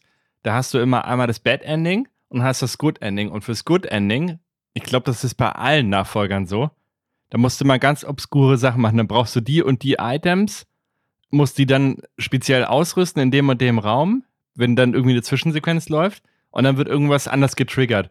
So, und das ohne Komplettlösung, never ever. Also nicht bei mir. Ja, ja, also ich habe bei jedem Spiel immer geguckt, wie man das Good Ending bekommt und hab's dann immer gemacht. Also, das ist auch ein Punkt, wo man sicherlich noch nachbessern könnte nach Game Design Maßstäben, um ja, das vernünftig zu machen. Ich mag solche Sachen nicht, aber es ist auch nicht nur bei Castlevania, es ist auch bei Silent Hill zum Beispiel. Da kriege ich immer das schlechteste Ende, was es gibt. Also ja, ja, ja. finde ich allgemein schwieriges Thema.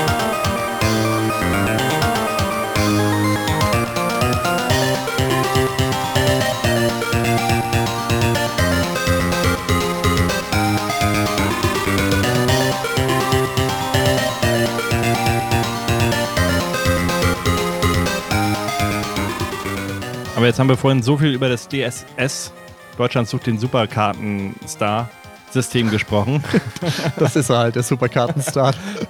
so, nee, das Dual Setup. Mega. Genau. Das ist nämlich quasi das Magiesystem in Circle of the Moon. Und eigentlich ja. hast du ja einmal Attribute, das sind eigentlich nur die Elemente. Also es gibt Blitz, Donner, Erde, Eis, Feuer, Wasser, also was man eben kennt, Dunkelheit, Licht.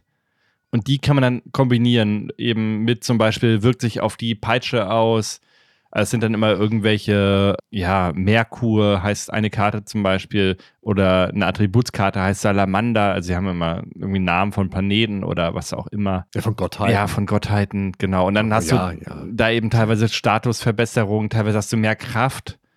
Und ja, letztendlich lohnt sich das da auch rum zu experimentieren, weil wenn man alle Karten hat, dann gibt es eigentlich sozusagen 100 Möglichkeiten Du wirst aber wahrscheinlich nie alle Karten im Spieldurchlauf bekommen. Also jeder Spieldurchlauf ist ein bisschen anders. Wobei die ersten zwei Karten, die kriegt man immer ganz am Anfang. Das ist immer gleich. Ja. Also gleich, wenn das Spiel beginnt, die ersten paar Gegner, die droppen direkt die beiden Karten. Also man kriegt dann einmal die Feuerkarte, das ist die Salamander, und eben die Karte, um die Peitsche eben zu beeinflussen. Und dann kann man quasi eine Feuerpeitsche aktivieren. Und die zieht dann permanent Magie. Also solange man die aktiviert hat, mhm. geht dieser blaue Balken ganz langsam runter. Aber ja, reicht dann zwischendurch, die einfach mal wieder zu deaktivieren und dann lädt sich das auch relativ schnell wieder auf. Achso, hatten wir noch gar nicht erwähnt, ne? Der blaue Balken, der füllt sich von selbst immer auf. Also das ist ja auch eine Besonderheit. Das ist ja nicht selbstverständlich. Da gibt es jetzt keine Items. Du kannst die Leiste aber noch erweitern, also den Vorrat an blauer Energie. Da braucht man kein Item für, keine Potion? Keine nee, Tonic? führt sich von selbst okay. immer wieder auf, das ganze Spiel. Also du kannst mit Items das viel schneller auffüllen. Also im Bosskampf macht man das zum Beispiel. Ja. Wenn es leer ist, scheiße, ja. Feuerpeitsche ist alle, ich brauche die doch. Genau. So, dann, aber du hast minimal Regeneration und so minimal ist die eigentlich gar nicht. Gut, das kommt halt drauf an. Ähm, umso mehr blaue Magie eben du schon eingesammelt hast, also umso größer dein Vorrat sozusagen ist, umso langsamer kommt dir das vor. Aber dafür hast du ja auch viel mehr dann. Ja, aber das ist auf jeden Fall ein ganz nettes Kombinationssystem. Und dann kann man auch damit teilweise dann sogar irgendwelche Kung-Fu-Techniken oder Schusswaffen äh, ja, ja. sich zusammenbauen oder einen Hammer, Kreaturen beschwören. Das ist eigentlich das in vereinfachter Form, was sie dann in den Nachfolgern mit reingenommen haben, weil das fand ich halt das System schlechthin, was es dann ab dem dritten Teil gab, ab äh, Area of Sorrow, dass du halt von den Gegnern die Fähigkeiten übernimmst. Also hm. das ist für mich das ultimative System. Das haben sie dann ja auch zumindest in Dawn of Sorrow übernommen. Und danach ja. hatten sie dann wieder andere Systeme. Also auch beim äh, Order of Ecclesia zum Beispiel, da, da hast du zwei Waffenhände. Also kannst du mit zwei verschiedenen Waffen und also sie haben sich immer wieder was zu einfallen lassen. Also es ist schon echt cool. Also sollte man definitiv alle mal gespielt haben. ja, und ähm, auf jeden Fall, welche Karten gedroppt werden und wie häufig, das fängt auf jeden Fall vom Luck-Faktor ab. Also das ist ja auch bei den Nachfolgern immer so. Also Luck ist eigentlich immer der Parameter, also Glück, ne?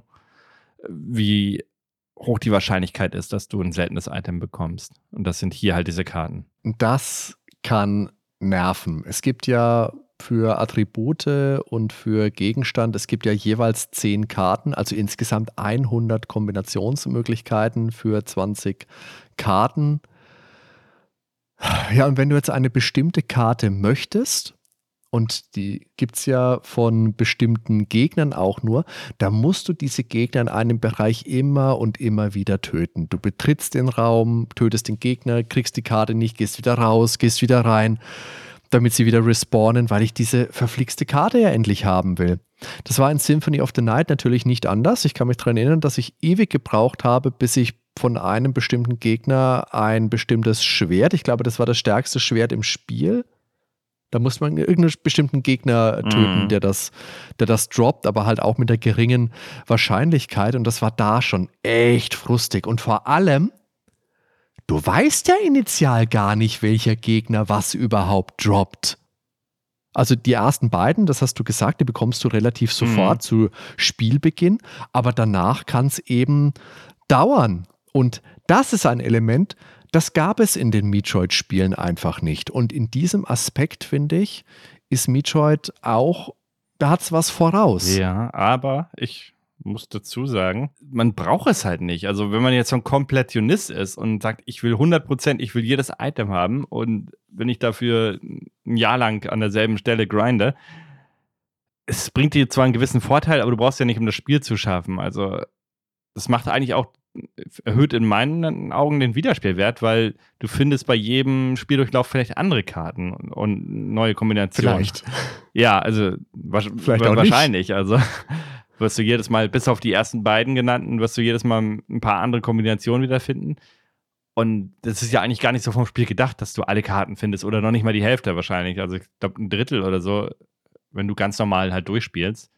Und so war es in den Nachfolgern halt auch mit den Fähigkeiten oder mit den Spezialwaffen. Jetzt hast du ja gesagt, du wolltest die stärkste Waffe ähm, in Symphony of the Night haben, aber dadurch macht man sich das Spiel halt auch extrem einfach. Ich weiß, ich hatte da auch so eine Ja, super Waffe. stimmt.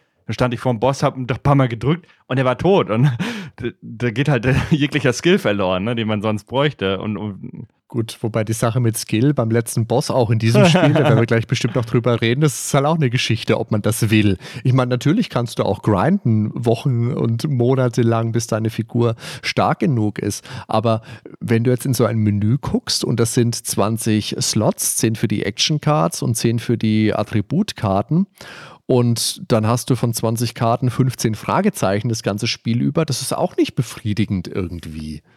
Du willst doch die Items schon irgendwie haben. ja, aber da gibt es ja dann die weiteren Modi, ne, wenn du es durchgezockt hast. Dann kannst du dich Ja. komplett austoben. Wollten wir eigentlich erst später drauf zu sprechen kommen, aber es, es gibt halt dann, werden ein paar Modi freigespielt und einer ist eben dieser Magier-Modus, da ist man so ein bisschen schwächer von den Attributwerten, hat dafür aber erhöhte Magiepunkte und hat alle Karten von Anfang an. Also da kann man sich dann richtig austoben. Hm, das stimmt. Und einmal gefundene Karten bleiben dir auch erhalten. Also es ist nicht so, dass sie sich abnutzen oder wieder irgendwie Genau. verschwinden. Und von den Parametern, die man haben kann, da hatten wir eben schon mal Glück angesprochen. Es gibt aber auch noch ein paar andere Parameter, die kann man sich halt aufrufen. Also wenn man Start drückt, dann hat man halt, ja, wie beim Final Fantasy eigentlich so dieses Porträt von Nathan. Dann sind da seine Stärkepunkte, Defense-Punkte, Intelligenz ist eben wichtig, das ist für die Magie wert. Und dann steht da auch der Status, der stand bei mir meistens gut, bei Hardy stand da meistens vergiftet dann. Poisoned, ja, immer zu. Immer zu. Achso, und ganz wichtig, da steht die Raid halt, die du von der Karte aufgedeckt hast. Das ist für mich auch ein ganz wichtiges Element bei den Metroidvanias. Bei der Spielkarte, ja. Weil das finde ich immer geil, mö mö möglichst viel Karte aufzudecken. Also, obwohl es da auch Spiele gab, wo irgendwie so ein halbes Prozent dann teilweise schon verbuggt war oder so. Oder wo du dann 102 Prozent aufdecken konntest. Ach, Aber wo ja, wir gerade bei der Karte sind, ich finde das halt hier total geil, dass du ständig Wände ähm, haust versehentlich mit der Peitsche gegen, dann merkst du schon, ah, da bröckelt es und dann schlägst du halt nochmal gegen und dann findest du ja immer diese Geheimräume. Und die kannst du aber auf der Karte aber auch wunderbar erkennen. Das heißt, du hast irgendwie ringsum Räume und in der Mitte ist ein so ein leerer Raum. Hast du schon, ja, da ist da bestimmt wieder ein Geheimraum drin. Und dann guckst du halt von links, ja, ist nichts, gehst von der anderen Seite ran, von rechts, ah, da ist der Durchgang so. Und das gab es bei Nachfolgern dann teilweise nicht mehr. Dann bei dem Einspiel, dann brauchtest du eine spezielle Peitsche mit so einem Hammer so, oder so, so, so einem Stahlball am Ende dran. Konntest halt Mhm. nur mit einer Ja, ja. Waffe dann die Wände zerstören, fand ich nicht so geil. Also die Methode hier ist eigentlich noch die liebste. Einfach mit der Waffe gegenhauen und dann siehst du halt schon so ein bisschen Staub und schlägst dann noch zwei, dreimal gegen und dann ist sie halt komplett kaputt. Also da haben sie ordentlich verteilt. Auf der ganzen Karte gibt es diese Geheimräume. Also es lohnt sich, bei verdächtigen Wänden immer mal gegenzuschlagen. Das fand ich auch ein schönes Element. Ich habe mich jedes Mal gefreut, wenn ich so einen Geheimraum gefunden habe. Ansonsten haben wir noch die Playtime-Optionsmenü, ne? also neben den Statuswerten. Ja, klar sieht man dann auch die HP-Werte ähm, nicht als Balken, sondern auch wirklich in Zahlen. Meinetwegen 520 HP-Punkte von 520. Ja, die Experience Points, man sieht auch mh, für mich immer ein wichtiger Faktor Next. Dann weiß ich immer, ob sich das lohnt, weil man kann dann einen Gegner töten und dann guckt man halt, wie viel Experience Points der gegeben hat. Ne? Dann kann man gucken, ah, grind ich da jetzt noch ein bisschen oder Genau, bis zum nächsten Levelaufstieg, ja. ja, genau. Also das finde ich immer cool. Das haben ja ganz viele japanische Rollenspiele, wo du dann halt das sehen kannst, wann es den nächsten Level abgibt. Ja, und neben Hardys Lieblingszustand vergiftet gibt es eben auch noch andere Zustände. Das dann einmal verflucht, dann kann man seine Waffe nicht ziehen. Versteinert, da muss man ein bisschen hin und her wackeln, dann wird man wieder entsteinert. Oder getroffen werden, hilft auch, habe ich okay. mir sagen lassen. Ja, eingefroren ist eigentlich dasselbe in Blau. Speichern kann man an Statuen und dann gibt es eben diese fünf Warp-Tore noch, die dann untereinander verbunden sind. Ne? Also die muss man halt, einmal muss man dort gewesen sein und dann kann man sich von jedem Portal zu jedem beliebigen Portal, was man halt vorher schon entdeckt hat, einfach hin und her teleportieren. Das haben sie auch komplett übernommen in allen Nachfolgern dann. Und gab es aber auch schon im Vorgänger. Jetzt hat Castlevania ja auch natürlich, wie man es erwartet, ein Horror-Setting Unsere Spielwelt ist ein unheimliches Schloss mit ganz vielen unterschiedlichen Bereichen. Da gibt es die Katakomben unter dem Schloss, es gibt den Audienzraum, es gibt den Außenwall, es gibt natürlich einen Maschinenraum. Warum es einen Maschinenraum in diesen Schlössern immer gibt, Ben, das verstehe ich ja bis heute nicht. Keine Ahnung, was die da antreiben. Vielleicht machen sie das Badewasser warm, keine Ahnung. Also sind die Abschnitte dieses Spiels jetzt so vielfältig und vor allem so schön wie in anderen Castlevania-Spielen. Da mag man sich streiten. Für mich persönlich sind es nicht die ganz großen Highlights, aber ich finde auch, sie fallen jetzt nicht sonderlich ab. Also das geht schon in Ordnung. Früher und auch heute gab es ja recht viele negative Kritiken, die kann ich jetzt nicht unterschreiben. Und dem Spiel wurde ja auch sehr gerne vorgeworfen, dass es ganz langweilige Hintergründe hätte. Finde ich jetzt aber auch nicht. Ne? Also es gibt ja zum Beispiel in diesem einen Raum, weiß ich nicht, ob du dich erinnerst, da ist ein großes Gemälde relativ groß, also es geht vielleicht sogar über mehrere Bildschirme oder zumindest einen kompletten Bildschirm nimmt das ein. Und dann ist unten in der Ecke ist es so gelöst teilweise, dass sich das schon von der Leinwand so löst. Und äh, sowas macht das Spiel halt eben halt auch aus. Oder dieser Marble-Sektor, das sieht halt nicht so gekachelt aus. Ne? Also, ich sag mal, die alten 16-Bit-Spiele, die waren halt teilweise sehr gekachelt. Hast du immer erkannt, okay, haben sie eine Kachel, die benutzen sie jetzt permanent wieder.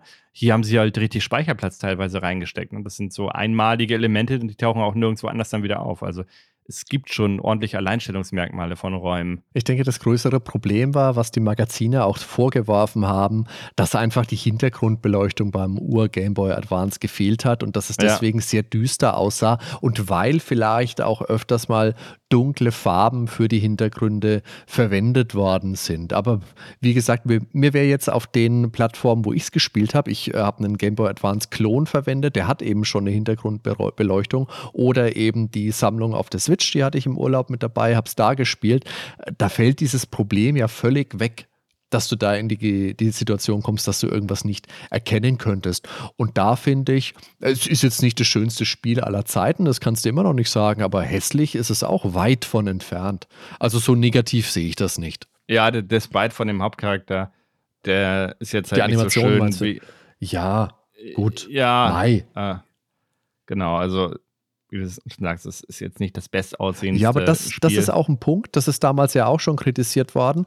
Kann man machen, ja, ist, finde ich, ein bisschen Nitpicking, da weiter drauf rumzureiten. Ich meine, gut, wenn man sagt, da ziehe ich jetzt drei, vier Prozent von meiner Spielwertung ab und gebe dann halt, keine Ahnung, 81, mhm. dann ist das vertretbar. Aber wenn man jetzt sagt, das ist der, der super Gamebreaker und deswegen ist das Spiel für mich unspielbar, das ist Quatsch. Aber das hat ja meiner Meinung, also dem, was ich gelesen habe, hat das ja auch keiner so überzogen gemacht damals. Aber das gab es ja schon bei Super Metroid, dass da teilweise gesagt wurde, oh, das sind ja alles nur braun und Grautöne und was ist denn das für eine Grafik? Und die ist ja maximal knapp über NES-Niveau. Also so ein Quatsch mhm. hat man ja mhm. damals schon gelesen. Also ja.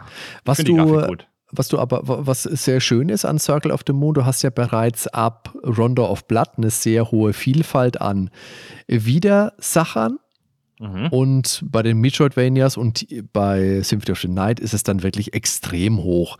Da hast du ganz viele unterschiedliche Skelette mit unterschiedlichen Ausrüstungen, mit Schwertern und dann hast du diese Bogenschützen manchmal und manche schießen auch mit Musketen. Du hast Zombies und Fledermäuse und Flugdämonen, Alraunen, Drachen, Teufel und, und, und ganz verschiedene Ausrüstungsgegenstände haben die. Manche schießen Projektile, manche rennen, manche fliegen, manche schwimmen. Also es gibt viel zu sehen und sehr viel zu bekämpfen und viele Gegner, auf die du dich immer wieder ein bisschen neu einstellen kannst. Da ist wirklich jeder Sektor, jeder Bereich unterschiedlich bevölkert. Die Standardgegner, wie die größeren Gegner natürlich später auch, haben je nach Typ ihre Hitpoints, sterben also nicht zwangsläufig, wenn wir sie das erste Mal getroffen haben, sondern erst, wenn wir bestimm ein bestimmtes Maß an Schaden gemacht haben. Was ich mit diesem Spiel ganz besonders verbinde, das sind diese Fox-Arscher. Die sehen halt aus wie Robin Hood als Fuchs und ja. schießen dann auf dich. Also, die gibt es, glaube ich, auch nur hier. Also, ich wüsste jetzt nicht, wo es sie sonst gibt. Da bin ich jetzt nicht sicher, ob es sie noch irgendwo gibt. Es gibt ja viele Gegner, die es auch in anderen Castlevanias gibt, die genau, hier übernommen worden sogar sind. Aber kann sein. Lehne ich mich nicht ja. aus dem Fenster. Ich lehne mich auch nicht aus dem Fenster. Ich traue mich jetzt nicht. Du hast dich schon gelehnt. Ja, na gut. Ich rudere noch zurück.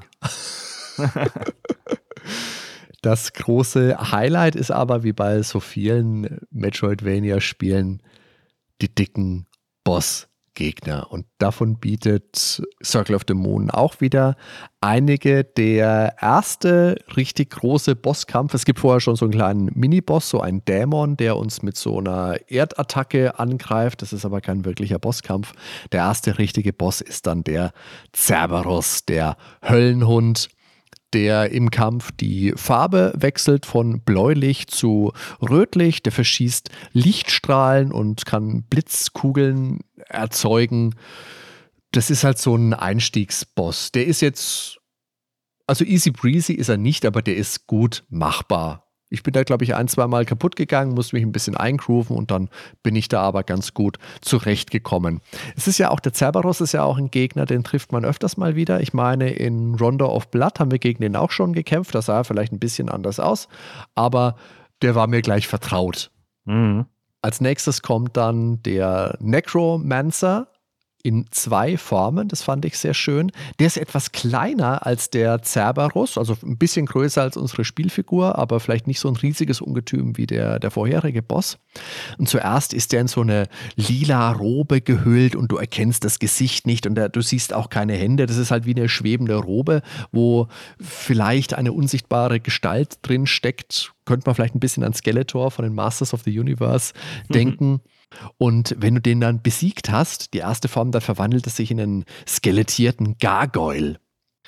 Die erste Form, die ist anfangs geschützt durch so Energiekugeln, die er nach und nach auf uns abfeuert. Dann kann er zusätzlich noch Gule beschwören und dann später auch Skelette, wenn der Kampf fortgeschritten ist. Die zweite, diese Skelett-Gargoyle-Form, die kann sich dann in eine riesige grüne Kugel verwandeln, die ganz wild über den Bildschirm tobt. Und das ist dann schon ein bisschen knackiger. Also den habe ich schon ein paar Mal gemacht, den, den Bosskampf und habe da auch ein bisschen geflucht, weil ich ein, zwei Mal recht weit war und gedacht habe, jetzt habe ich ihn gleich ah. und dann hat er mich doch noch erwischt. Ja. Dafür knallt es dann ein bisschen runter mit dem Schwierigkeitsgrad. Der dritte Boss ist nämlich der eiserne Golem.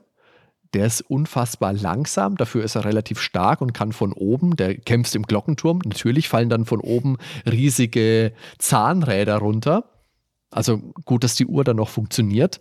Und der ist wirklich gut machbar. Das Einzige, was ein bisschen nervig ist, der kann sich zwischendurch regenerieren, also ein bisschen heilen.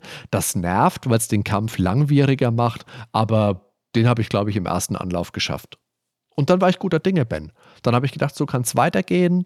Anfangs ein bisschen schwierig, jetzt wird es easy breezy, jetzt komme ich gut durch. Und dann kommt der Ziegenboss. Das ist so, wie gesagt, schaut aus wie ein riesiger Widder mehr oder minder eingemauert, guckt er aus der Wand raus. Also denkt da vielleicht an den riesigen Roboter, der in Super Pro Protector durch die Wand gekracht kommt. Nur nicht Super ganz Contra so, meinst du? Nein, Super Pro Protector. Na, weil Pro Protector ist unfassbar viel cooler als Contra. Mein Roboter, so. hallo? Viel Aber besser. definitiv inspiriert davon, ja. Wobei die Szene in Super Pro Protector ein bisschen äh, dramatischer war, weil der ist, da hast du es scheppern hören und dann hat er erst ja. seine Krallen durch die Wand gehämmert und dann die Wand Ey, das bewahren wir uns für die Folge auf, nicht zu dramatisch jetzt hier. Aber wir machen die Super Pro Protector Folge. Stimmt. Super, aber bald, Ben, bitte, bald. Ich habe ich hab Lust auf Super Pro Protector. Möchte ich mir gerne wieder spielen. Also jetzt hier zu diesem, diesem Ziegenheini. Leck mich am Arsch, war der schwer. Das war ja nicht mal feierlich, lieber Herr Gesangsverein, möchte ich dazu sagen, der spuckt blaues Feuer, dann verfolgen uns sausende Totenschädel und Blubberblasen versperren uns den Weg. Das war ein Geduldsspiel und da habe ich die Geduld fast verloren. der nächste ist ja mein Lieblingsgegner, ne? Also der Zombie-Drachen. Den fand ich halt cool. Hast du halt Das sind ja eigentlich zwei, ne? Also zwei Stück, zwei, ja. Zwei Drachen gleichzeitig. Und du hast die Körper im Hintergrund und die Köpfe, die bewegen sich dann auf langen Hälsen. Und da musst du halt so ein bisschen ausweichen. Auf Plattform ist man da unterwegs. Ja, und mit Echsen kann man sich da auf jeden Fall ganz gut Ja. helfen. Der war auch wieder ein bisschen einfacher, ne? Ja, das Also- finde ich auch. Übrigens die Bossmusik generell von dem Spiel, die fand ich richtig cool. Das war ja eine aus dem alten Castlevania-Spiel. Die wie so ein äh, Tango klingt die ja immer, die eine. Tango der Hölle oder so. Also müssten wir mal einspielen.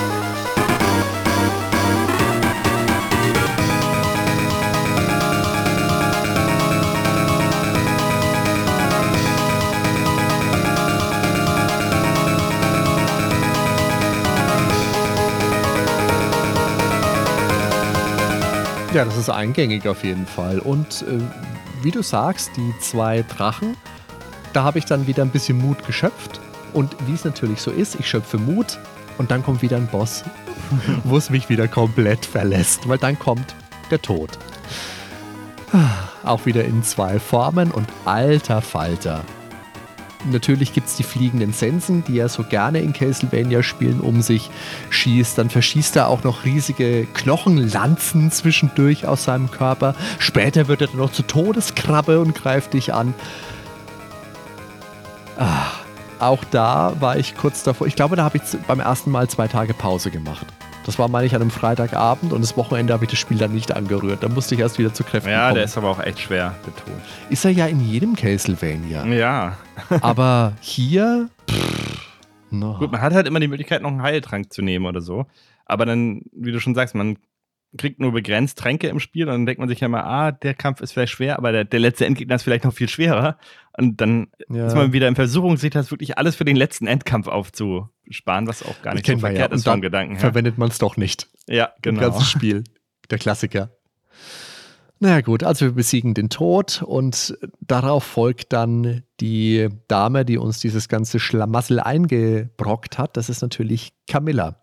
Und die erscheint uns zuerst als hübsche Frau in der gleichen Größe wie unsere Spielfigur und verwandelt sich dann aber in eine riesige Höllenkreatur, die auf einem überdimensionalen Monsterschädel reitet. So kennt man sie ja auch aus den anderen Sag's doch, wie es ist. Da Castlevania-Spielen. ist eine, eine, eine nackte Succubus, reitet auf dem Schädel. Ja, genau. Die sieht halt aus wie, wie die Succubus-Gegner aus den Nachfolgern. Also Succubus sind ja die weibliche Version vom Teufel, die aber verführen. Das heißt, sie ist auch wirklich sehr erotisch äh, dargestellt. Das, was man nicht sehen soll, das ist verdeckt von ihren Armen, aber sie ist wirklich komplett nackt. Und ihr Popo ist sozusagen auch vom Spieler weggerichtet. Sieht schon speziell aus und ist auch einer meiner Lieblingsgegner. Und sie verschießt lila Gaskugeln und Energiestrahlen und ist halt auch wieder echt knackig schwer. Nicht nur nackig, sondern auch knackig schwer. In dem Spiel war es aber nicht so, dass dann irgendwelche Herzen noch auf einen zugeflogen kommen, oder? nee, nein. Das dann ist auch echt immer ganz oft so, ne, bei diesen Das Succubus-Gegnern, bei, dass bei die dann of Blood war das doch auch, oder? Ja, ja. ich kann das bald nicht mehr auseinanderhalten. Also. Und dann aber treffen wir als nächsten Boss endlich auf Hugh, also der Kampf der Rivalen. Der hat dann die gleiche Größe wie wir, ist auch flott, super beweglich, setzt äh, Sekundärwaffen ein. Das ist ein cooler Kampf gewesen. Das hat mir sehr viel Spaß gemacht. Das ist eine coole Konfrontation. Ja, und dann ist es halt irgendwann soweit und wir kämpfen gegen Graf Dracula. In seiner ersten Form ist das noch sehr klassisch, also er ist dann halt in seiner Vampirform mit seinem Mantel, den er so halb als Exhibitionist ein bisschen lüftet und dann kommen diese Kugeln rausgeflogen. Das kennt man ja aus den frühen Castlevania-Spielen schon. Manchmal gibt es Energiestrahlen, Feuer, manchmal gibt es Fledermäuse. Kennt man, mag man, schafft man. Aber dann kommt die zweite Form. Das ist in so einer Art Höllenparalleldimension. Da verwandelt es sich in ein riesiges, groteskes, lila Mega-Ungeheuer, dem irgendwelche Schlangendämonen aus den Fersen wachsen, mit einem riesigen Auge auf dem, äh, auf dem Bauchnabeln und der ballert aus allen Rohren. Und das macht mir echt wenig Spaß. Also ich meine, es gibt ja Leute, die lieben diese, diese Bullet-Hell-Shooter und denen kann es nicht schwer genug sein. Mhm. Und ich, ich weiche mit einem Puls von 210 die ganze Zeit irgendwelchen Geschossen aus und kann dann alle 10 Minuten einmal einen Futzeltreffer landen und der Bosskampf zieht sich dann ewig hin.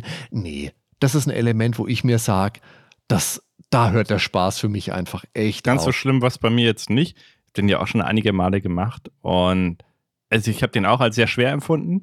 Und bei mir ist es so, ich muss mich jedes erstmal, erstmal wieder eingrooven. Also ich muss erstmal wieder gucken. Er hat ja einmal diesen super mächtigen Energiestrahl. Wenn du von Mhm. dem getroffen wirst, dann war es das eigentlich schon so gut wie. Also zwei, drei Treffer und du bist halt komplett weg. Also da darf man sich eigentlich überhaupt nicht treffen lassen. Man muss ihn wirklich studieren. Und was wir jetzt noch gar nicht besprochen haben, zu diesem Zeitpunkt hast du ja so eine Art Screw-Attack oder Jump Ball sozusagen, also, nee, wie heißt Space Jump, also äqui äquivalent zum Super Metroid Space Jump. Hast halt diese ähm, Boots, mit denen du unendlich springen kannst.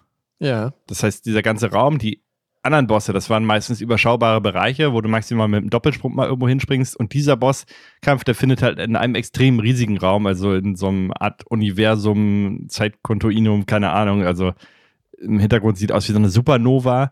Und du hast halt wirklich viel Bewegungsfreiraum. Ne? Das heißt, man fliegt dann größtenteils vor ihm weg. Das ist halt von Ablauf komplett anders als die vorherigen Bosse, wo man auf einem relativ kleinen Bereich ausweichen muss. Und hier kann man wirklich mehrere Bildschirme sich von ihm entfernen, damit man sich das halt irgendwie bildlich vorstellen kann.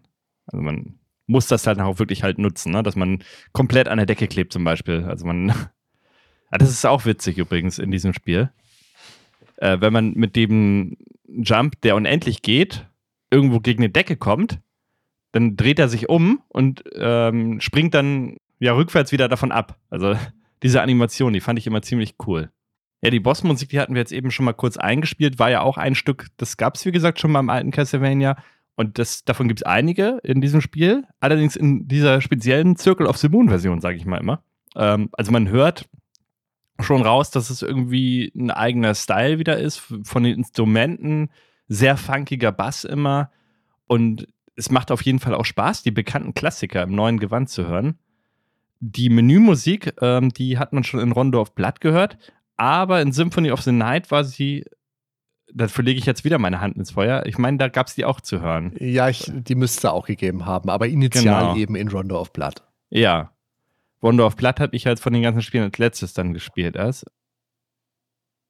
Ja, aber die ist halt schon mal ein geiler Opener. Ne? Also man schaltet den Game Boy Advance ein und dann kommt da wirklich Kirchengesang mit Sprache. Dieses Kyrie Und- eleison, ja. Ja, ja, genau. Und richtig gut gemacht.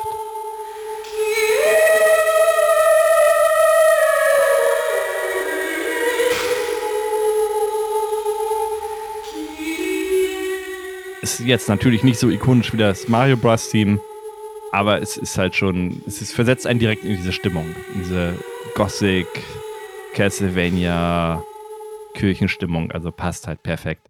Also generell bei Kirchenmusik, ich denke immer nur an Castlevania, ich bin komplett Ja, aber vor allem, das, das Wichtige ist ja, es ist ja nicht irgendeine Kirchenmusik im Stil, sondern es ist ja die Mhm. gleiche wie in diesen anderen tollen Spielen. Und dadurch wirst Mhm. du direkt in eine Erwartungshaltung geworfen. Ich meine, klar, das ist jetzt nicht das Super Mario-Thema oder das äh, Final Fantasy-Thema, Mhm. aber es ist trotzdem eines, wo du als Kenner dieser Spiele direkt eine Verbindung herstellst. Und das ist clever.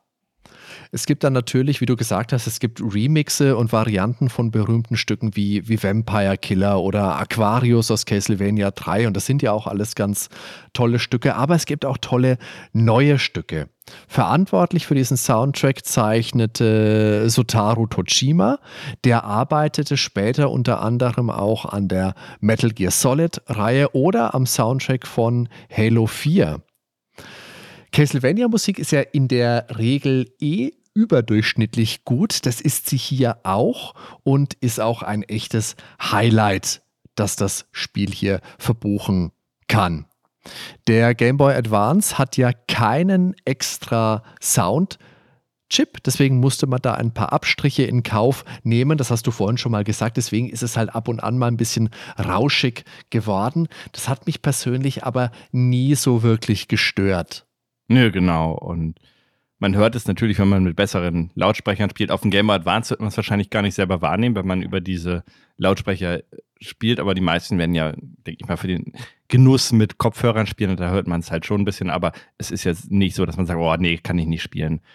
Und witzig, dass du eben schon Vampire Killer und Aquarius gesagt hast. Und das sind genau die Stücke, die ich auch schon selber gecovert habe auf dem C64. Mhm. Und was ich auch schon gecovert habe, das ist halt Awake. Und das ist der Opener in diesem Spiel. Also erst kommt ein ganz kurzer Part, wo ja so eine nicht so eingängige Musik kommt, aber die ist auch dafür gedacht, eben dafür herzuhalten, dass sie erstmal ruhig ist und eröffnet dann eigentlich erst den Weg für Awake, wenn das Spiel richtig losgeht. Also im ersten Bereich, das sind dann die Catacombs, das erste Level und da kommt halt Awake.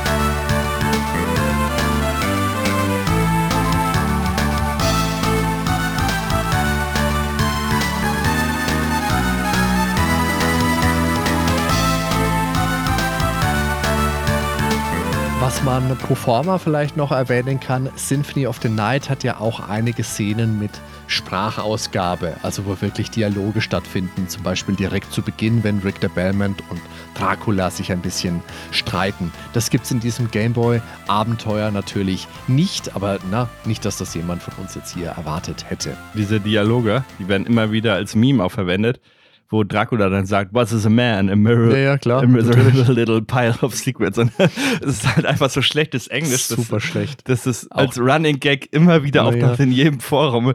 Und das fehlt halt in diesem Spiel. Ne? Also vielleicht hätte man doch ein bisschen mehr Story mit schlechter. Aber das ist ja auch, ich glaube, die Antwort, die Antwort von Richter, das klingt ja auch so, als wäre dieser Dialog im Badezimmer aufgenommen worden oder in der Waschküche. Ganz schlimm. Das oh, hat ja so viel, so viel Hall der Wahnsinn. Ja, naja. ja. Ein paar Worte zu Symphony of the Night können wir aber vielleicht noch verlieren. Das ist ja eben das Sequel zu Rondo of Blood. Und als Draculas Sohn Alucard, wer es noch nicht weiß, der soll diesen Namen vielleicht mal rückwärts lesen, huiuiui, durchstreifen wir Draculas Schloss, um unseren Vater eben zu stellen. Zu Beginn hat Alucard bereits alle seine tollen Vampir-Fähigkeiten, die ihm dann direkt bei Spielbeginn von Tod geklaut werden. Und das ist ja auch ein gern genusses äh, Element in diversen Metroidvania-Spielen, also unter anderem auch in äh, Metroid Prime kann ich mich daran erinnern, dass man da voll ausstaffiert beginnt und dann direkt am Anfang alles verliert und es dann eben mühsam wieder beschaffen muss. Symphony of the Night ergänzte die Metroid-Formel um rollenspielartige Parameter und um ein Level-Up-System. Alucard hatte dann verschiedene Parameter, also Stärke, das ist im Endeffekt die, die Kraft seiner physischen Attacke, Konstitution, also seine Widerstandsfähigkeit, Intelligenz, was man auch klassisch in Rollenspielen im Pen und Paper für die Magiewerte nutzt und eben Glück das darauf Einfluss nimmt, wie und äh, in welcher Häufigkeit Gegner Items droppen und wie wahrscheinlich man einen kritischen Treffer landet. Director war Toro Hagihara, der war schon Director bei Rondo of Blood und Programmierer beim zweiten NES Castlevania, also Simon's Quest. Das ja auch schon, wie gesagt, leichte Metroidvania-Vibes versprühte. Lange nicht so ausgeprägt wie später, klar, aber durchaus eben schon erkennbar. Ja, während der Produktion wurde Hagihara befördert und da bat Koji Igarashi ihn das Spiel für ihn zu beenden. Und er war ja seit 1990 als Programmierer bei Konami und zeigt sich ja heutzutage meist mit einem Cowboy-Hut. Ja, von, super schick. von 1999 mit Castlevania Chronicles bis 2011 war er der Lead-Producer der Castlevania-Reihe. Und 2014 verließ er Konami und gründete Artplay. Und die haben ja eben 2019 das Metroidvania-Spiel Bloodstained Ritual of the Night rausgebracht, was ja im Prinzip einfach ein Castlevania, Metroidvania ist, ja, ohne den Namen Castlevania zu tragen. Also da ist wirklich alles drin. Wobei ich mir da gewünscht hätte, dass es 2D gepixelt ist. Echt schade. Ja, das stimmt. Die, die äh, Unreal Engine benutzt haben. Das, das wirkt ein bisschen, ein bisschen billig. Auch. Hm. Ja, Igarashi, der hat, hatte ein bisschen das Gefühl, dass diese vorherigen Action-Plattformer Castlevania-Spiele, dass die einfach ein bisschen zu kurz seien und er wollte ein Spiel, das man über längere Zeit genießen könne. Und deswegen hat man sich davon losgesagt, einfach diesen Level-Progress zu machen, den man in den alten Castlevania hatte und dafür eher eine offene Spielwelt anzustreben. Und da hat er eben Richtung Zelda geschielt, hat sich da ein bisschen von der Erforschung, vom Backtracking inspirieren lassen, um damit das Gameplay anzureichern. Und dann ist er eben hergegangen und hat sich Castlevania 2 vielleicht auch ein bisschen als Vorbild genommen, das ja auch die, den Erforschungsaspekt ein bisschen stärker in den Vordergrund gerückt hatte und hat dann eben diesen Vorschlag bei Konami gebracht und das wurde, ja, wurde angenommen. Die Rollenspielmechaniken hat man beigefügt, weil Igarashi das Gefühl hatte, dass die frühen Castlevania-Spiele für Durchschnittsspieler vielleicht ein bisschen zu anspruchsvoll, zu fordernd wären. Gut, man kann natürlich auch sagen, wenn du halt irgendwie ständig vom Gegner getroffen wirst, in den Abgrund fällst und dann kaputt bist, ob du das jetzt als fordernd oder als frustig bezeichnen willst, kann man sich drüber streiten. Aber die Idee war einfach, wir implementieren hier ein Level-Up-System mit Erfahrungspunkte, damit die Spieler im Spielverlauf durch Erfahrung mit besseren Attacken und besseren Verteidigungswerten belohnt werden.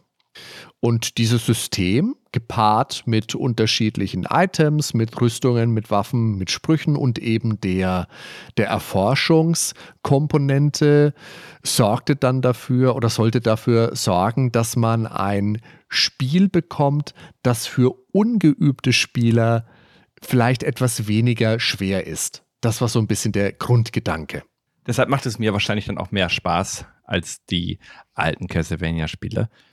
An Circle of the Moon war Igarashi übrigens nicht beteiligt und in Interviews hat er sich auch unzufrieden mit dem Spiel gezeigt, was ihm da wohl auch einige Kritik eingebracht hat. Ja, das ist wahr. Als er dann den Nachfolger, als er dann mit Harmony of Dissonance eben beschäftigt war, da hat er in Interviews immer mal wieder gesagt, ja, haha, Circle of the Moon, das hat ein paar Designschwächen. Besonders hat er dann das, äh, die, die, die Steuerung hervorgehoben und die dunklen Hintergründe des Game Boy Advance und zusätzlich dieses äh, DSS-Kartensystem und hat gesagt, ja, per se ist das ja nicht schlecht, aber ah, in die Welt von Castlevania passt es halt nicht so wirklich gut.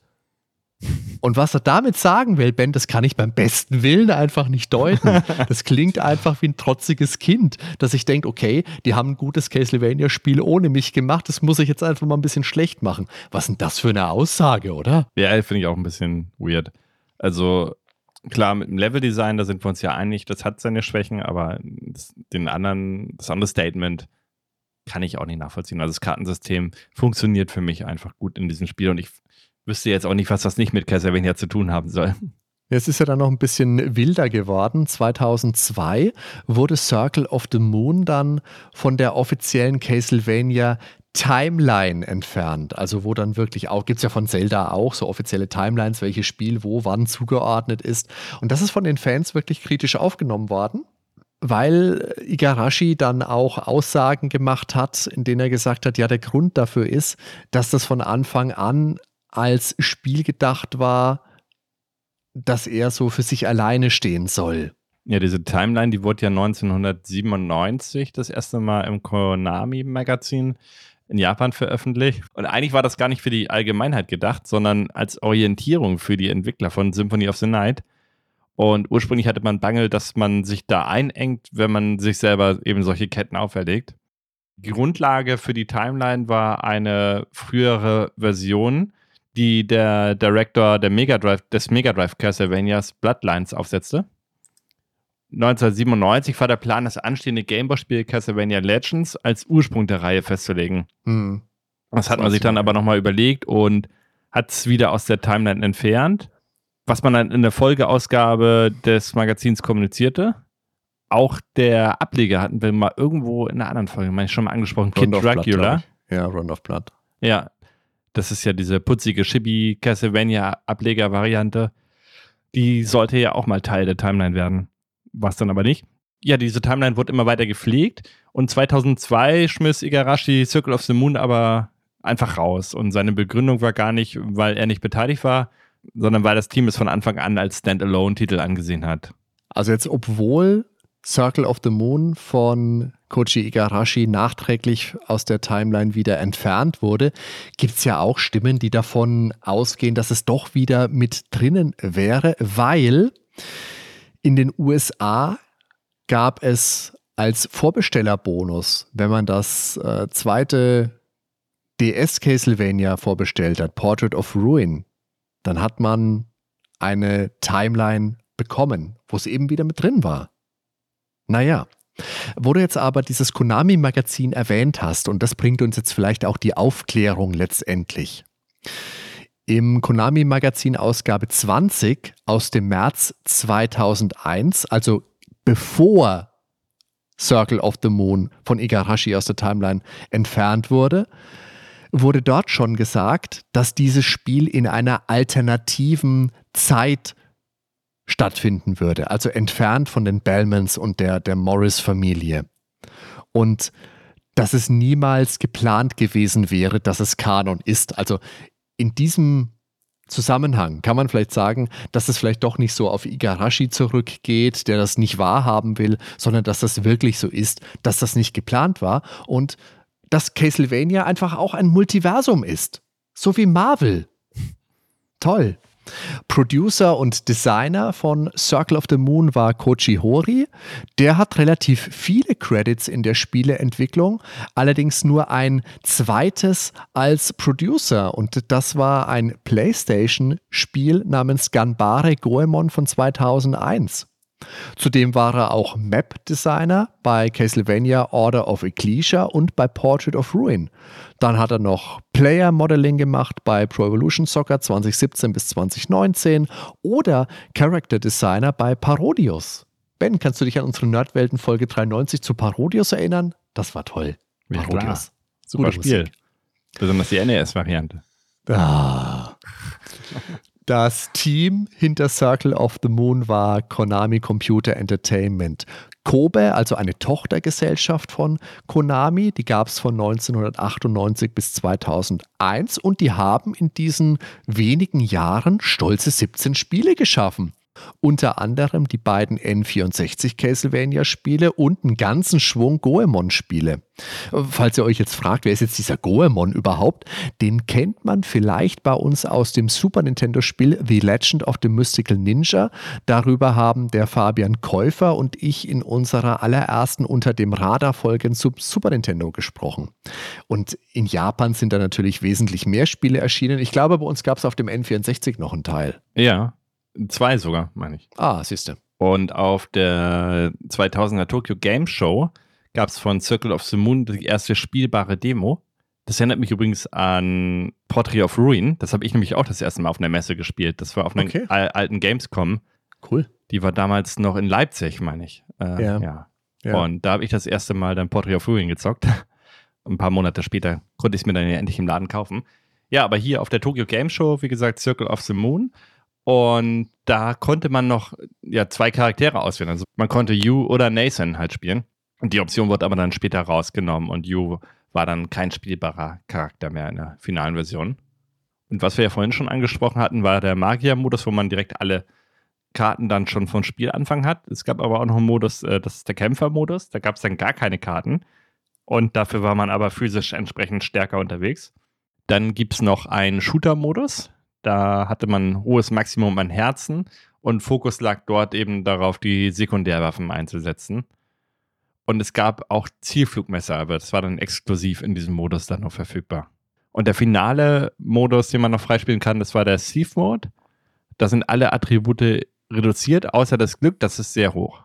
Auf How Long to Beat wird das Spiel ausgewiesen mit einer Main Story von neun Stunden Spielzeit und Komplettist ist dann bei 16,5 Stunden, also wenn man wirklich 100% erreichen möchte. Also das sind dann 7,5 Stunden Klopfen, damit ich alle Karten bekomme oder was? ja, ist die Frage, ob das wirklich da schon mit Klingt einbezogen ist. naja. Es gibt übrigens noch ein ganz nettes Easter Egg, nämlich den Bear Ring. Also das ist im Endeffekt der Bärenring. Der trägt den, wie es zu erwarten ist, den Bärenfluch. Der Effekt ist, wenn ich diesen Ring angelegt habe, dann verliert man 100 Stärke, Abwehr, Intelligenz und Glück. Das klingt jetzt erstmal ziemlich scheiße.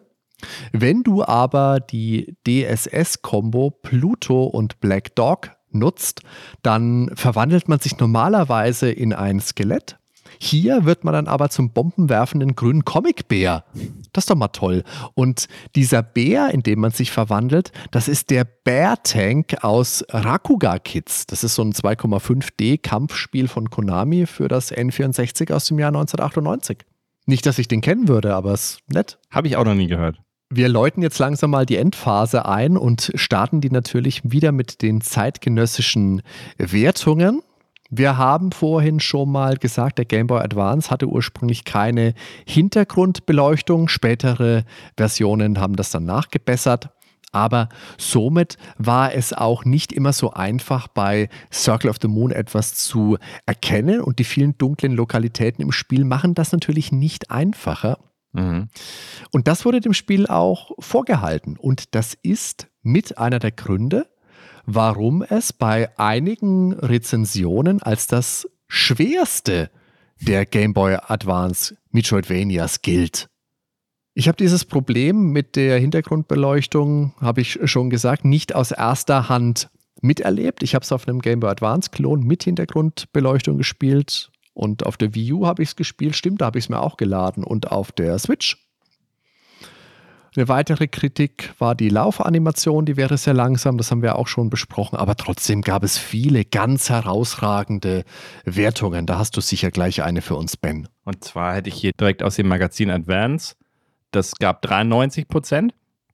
Und abgesehen von ein paar Negativpunkten in der Grafik gab es an Circle of the Moon halt überhaupt nichts auszusetzen. Die Steuerung war ein Träumchen, das Schloss ist riesig, der Schwierigkeitsgrad ansprechend, aber nie unfair. Das Leveldesign ist der Perfektion nah. Und das sogenannte DSS-Kartensystem lädt halt ein zum Entdecken und Erforschen. Kurzum, ein Spiel der Superlative. Würde ich so fast unterschreiben. Ja. Ich würde, äh, man muss es halt mit anderen Spielen vergleichen. 93 ist schon relativ oh, hoch. hoch. Super Metroid ja, würde ich so 93 hoch. geben. Circle of the Moon kriegt 87 und ja, aber es hat einen ganz besonderen Stellwert bei mir immer. Da kann ich, glaube ich, ein bisschen dagegen halten. Ich habe jetzt hier eine Wertung von Four Players vom Matthias Oertel vom 11.07.2001. Und der Matthias hat 76 Prozent vergeben. Und seine Rezension lautet, Überhaupt ist das generell recht gute Leveldesign in manchen Momenten unnötig kompliziert. Gerade im fortgeschrittenen Spielverlauf läuft man nach Erhalt einer neuen Fähigkeit manchmal hilflos umher, um den Raum zu finden, in dem man jetzt weiterkommt. Auch das ansonsten sehr löbliche Automapping hilft einem hier nicht weiter. Das hast du doch inkognito geschrieben, gib's doch zu. Das könnte. Wer, wer soll denn dieser Matthias Oertel sein? Also. könnte aus meinen Fingern stammen. Ich erkenne mich da in jedem Wort wieder. Das ist so toll. Und ich kann es sogar nachvollziehen, also aus einer gewissen Sichtweise. Absolut. Also ich, ich, ich kenne genau dieses Problem. Es frustet mich halt nicht so doll, dass es mich komplett rausreißt und mich zu einer 76er-Wertung hinreißt. Also es macht bei mir vielleicht 5% Abzug. Es geht noch ein bisschen weiter. Ein großer Name mit recht wenig Neuerungen. Fans der Serie werden sicherlich nicht enttäuscht sein, doch wenn man sich zum Beispiel die SNES-Fassung anschaut, drängt sich der Verdacht auf, dass grafisch sicherlich mehr möglich gewesen wäre. Auch das manchmal ziellose Rumlaufen und eher enttäuschend umgesetzte Dual-Setup-System dürften bei dem einen oder anderen zu kleinen Frustmomenten führen. Doch die klassische Castlevania-Atmosphäre wird auch auf dem Game Boy Advance hervorragend eingefangen. Unter dem Strich eine solide, wenn auch verbesserungswürdige Umsetzung. Das ist alles sehr nah an meinem persönlichen Empfinden. Ich finde 76 ist ein bisschen harsch. Ich finde es nicht so übertrieben zu niedrig, wie ich 93 Prozent übertrieben zu hoch finde. Ich denke, eine niedrige 80er-Wertung, 81, 82 vielleicht, wäre vollkommen legitim. Hast du denn alle sechs Spiele gespielt oder mal durchgespielt? Also Circle of the Moon hattest du ja vorher noch nicht gespielt, das weiß ich, das hast du jetzt für den Podcast erst gespielt, aber wie sieht es mit den Nachfolgern aus bei dir? Circle of the Moon hatte ich gespielt, nicht durchgespielt. Ich habe Aria of Sorrow vorher durchgespielt gehabt und ich habe Harmony of Dissonance völlig entnervt wegen der grauenhaften Musik abgebrochen. Und das habe ich jetzt auch in der Collection für die Switch nochmal angefangen und habe es auch wieder wegen dieser scheußlichen Musik. Das kann ich nicht. Ich und ohne Musik will ich es nicht. Das ist aber, oh. Weiß ich nicht. Doch, weiß ich. Grauenhaft. Geht man, nicht. Manchmal finde ich die echt ganz gut. Ich habe es ja in einer Musikfolge, hatte ich ja mal drin, das eine Lied, was ich ganz gut ja, fand. Ja, ich glaube, so viel kann ich gar nicht trinken, dass ich das gut heißen kann. Dabei vertrage ich nicht mehr viel, wenn ich was trinken würde. Naja. Ja. Aber ich, ja, ich. Aber ich Dawn of Sorrow hast du noch gar nicht gespielt auf dem DS zum Beispiel, oder? Die DS-Spiele habe ich alle gespielt. Dawn of Sorrow, Portrait so. of Ruin und Order of Ecclesia. Und Order of Ecclesia ist, glaube ich, fast mein, mein Lieblingsteil von diesen ganzen ja, ich, sechs. Ich bin, meiner ist Dawn of Sorrow, aber Order of Ecclesia kommt danach und dann kommt Portrait of Ruin. Da mhm. finde ich halt diesen Partneraspekt ganz cool, ne? Jonathan. Ja. Äh, wie, wie Jonathan, ja, genau. Jonathan. Ja, ich erinnere mich. Ja, ja. Marie oder Maria, keine Ahnung. Weiß ich nicht, aber da kamen immer so kleine Sprachsample halt. Ja, ja. Das war auch ein schönes Spiel. Stimmt, da haben sie ja, das gab es doch bei Circle of the Moon so Soundeffekte gab es hier auch. So, äh, und, äh, und also ja. so ein paar. Ja, es gab halt keine Sprachausgabe, hatten wir jetzt noch gar nicht gesagt, ne? Aber so ein paar Laute sozusagen macht der Charakter auch schon. Haben wir gesagt. Und das haben sie aber später dann auch, ja, so typisch Anime-mäßig halt umgesetzt wieder. Gut, aber jetzt lass uns doch mal unser Fazit einläuten. Und ich würde sagen, Castlevania Circle of the Moon bietet schon einiges. Das ist jetzt nicht das erste Metroidvania.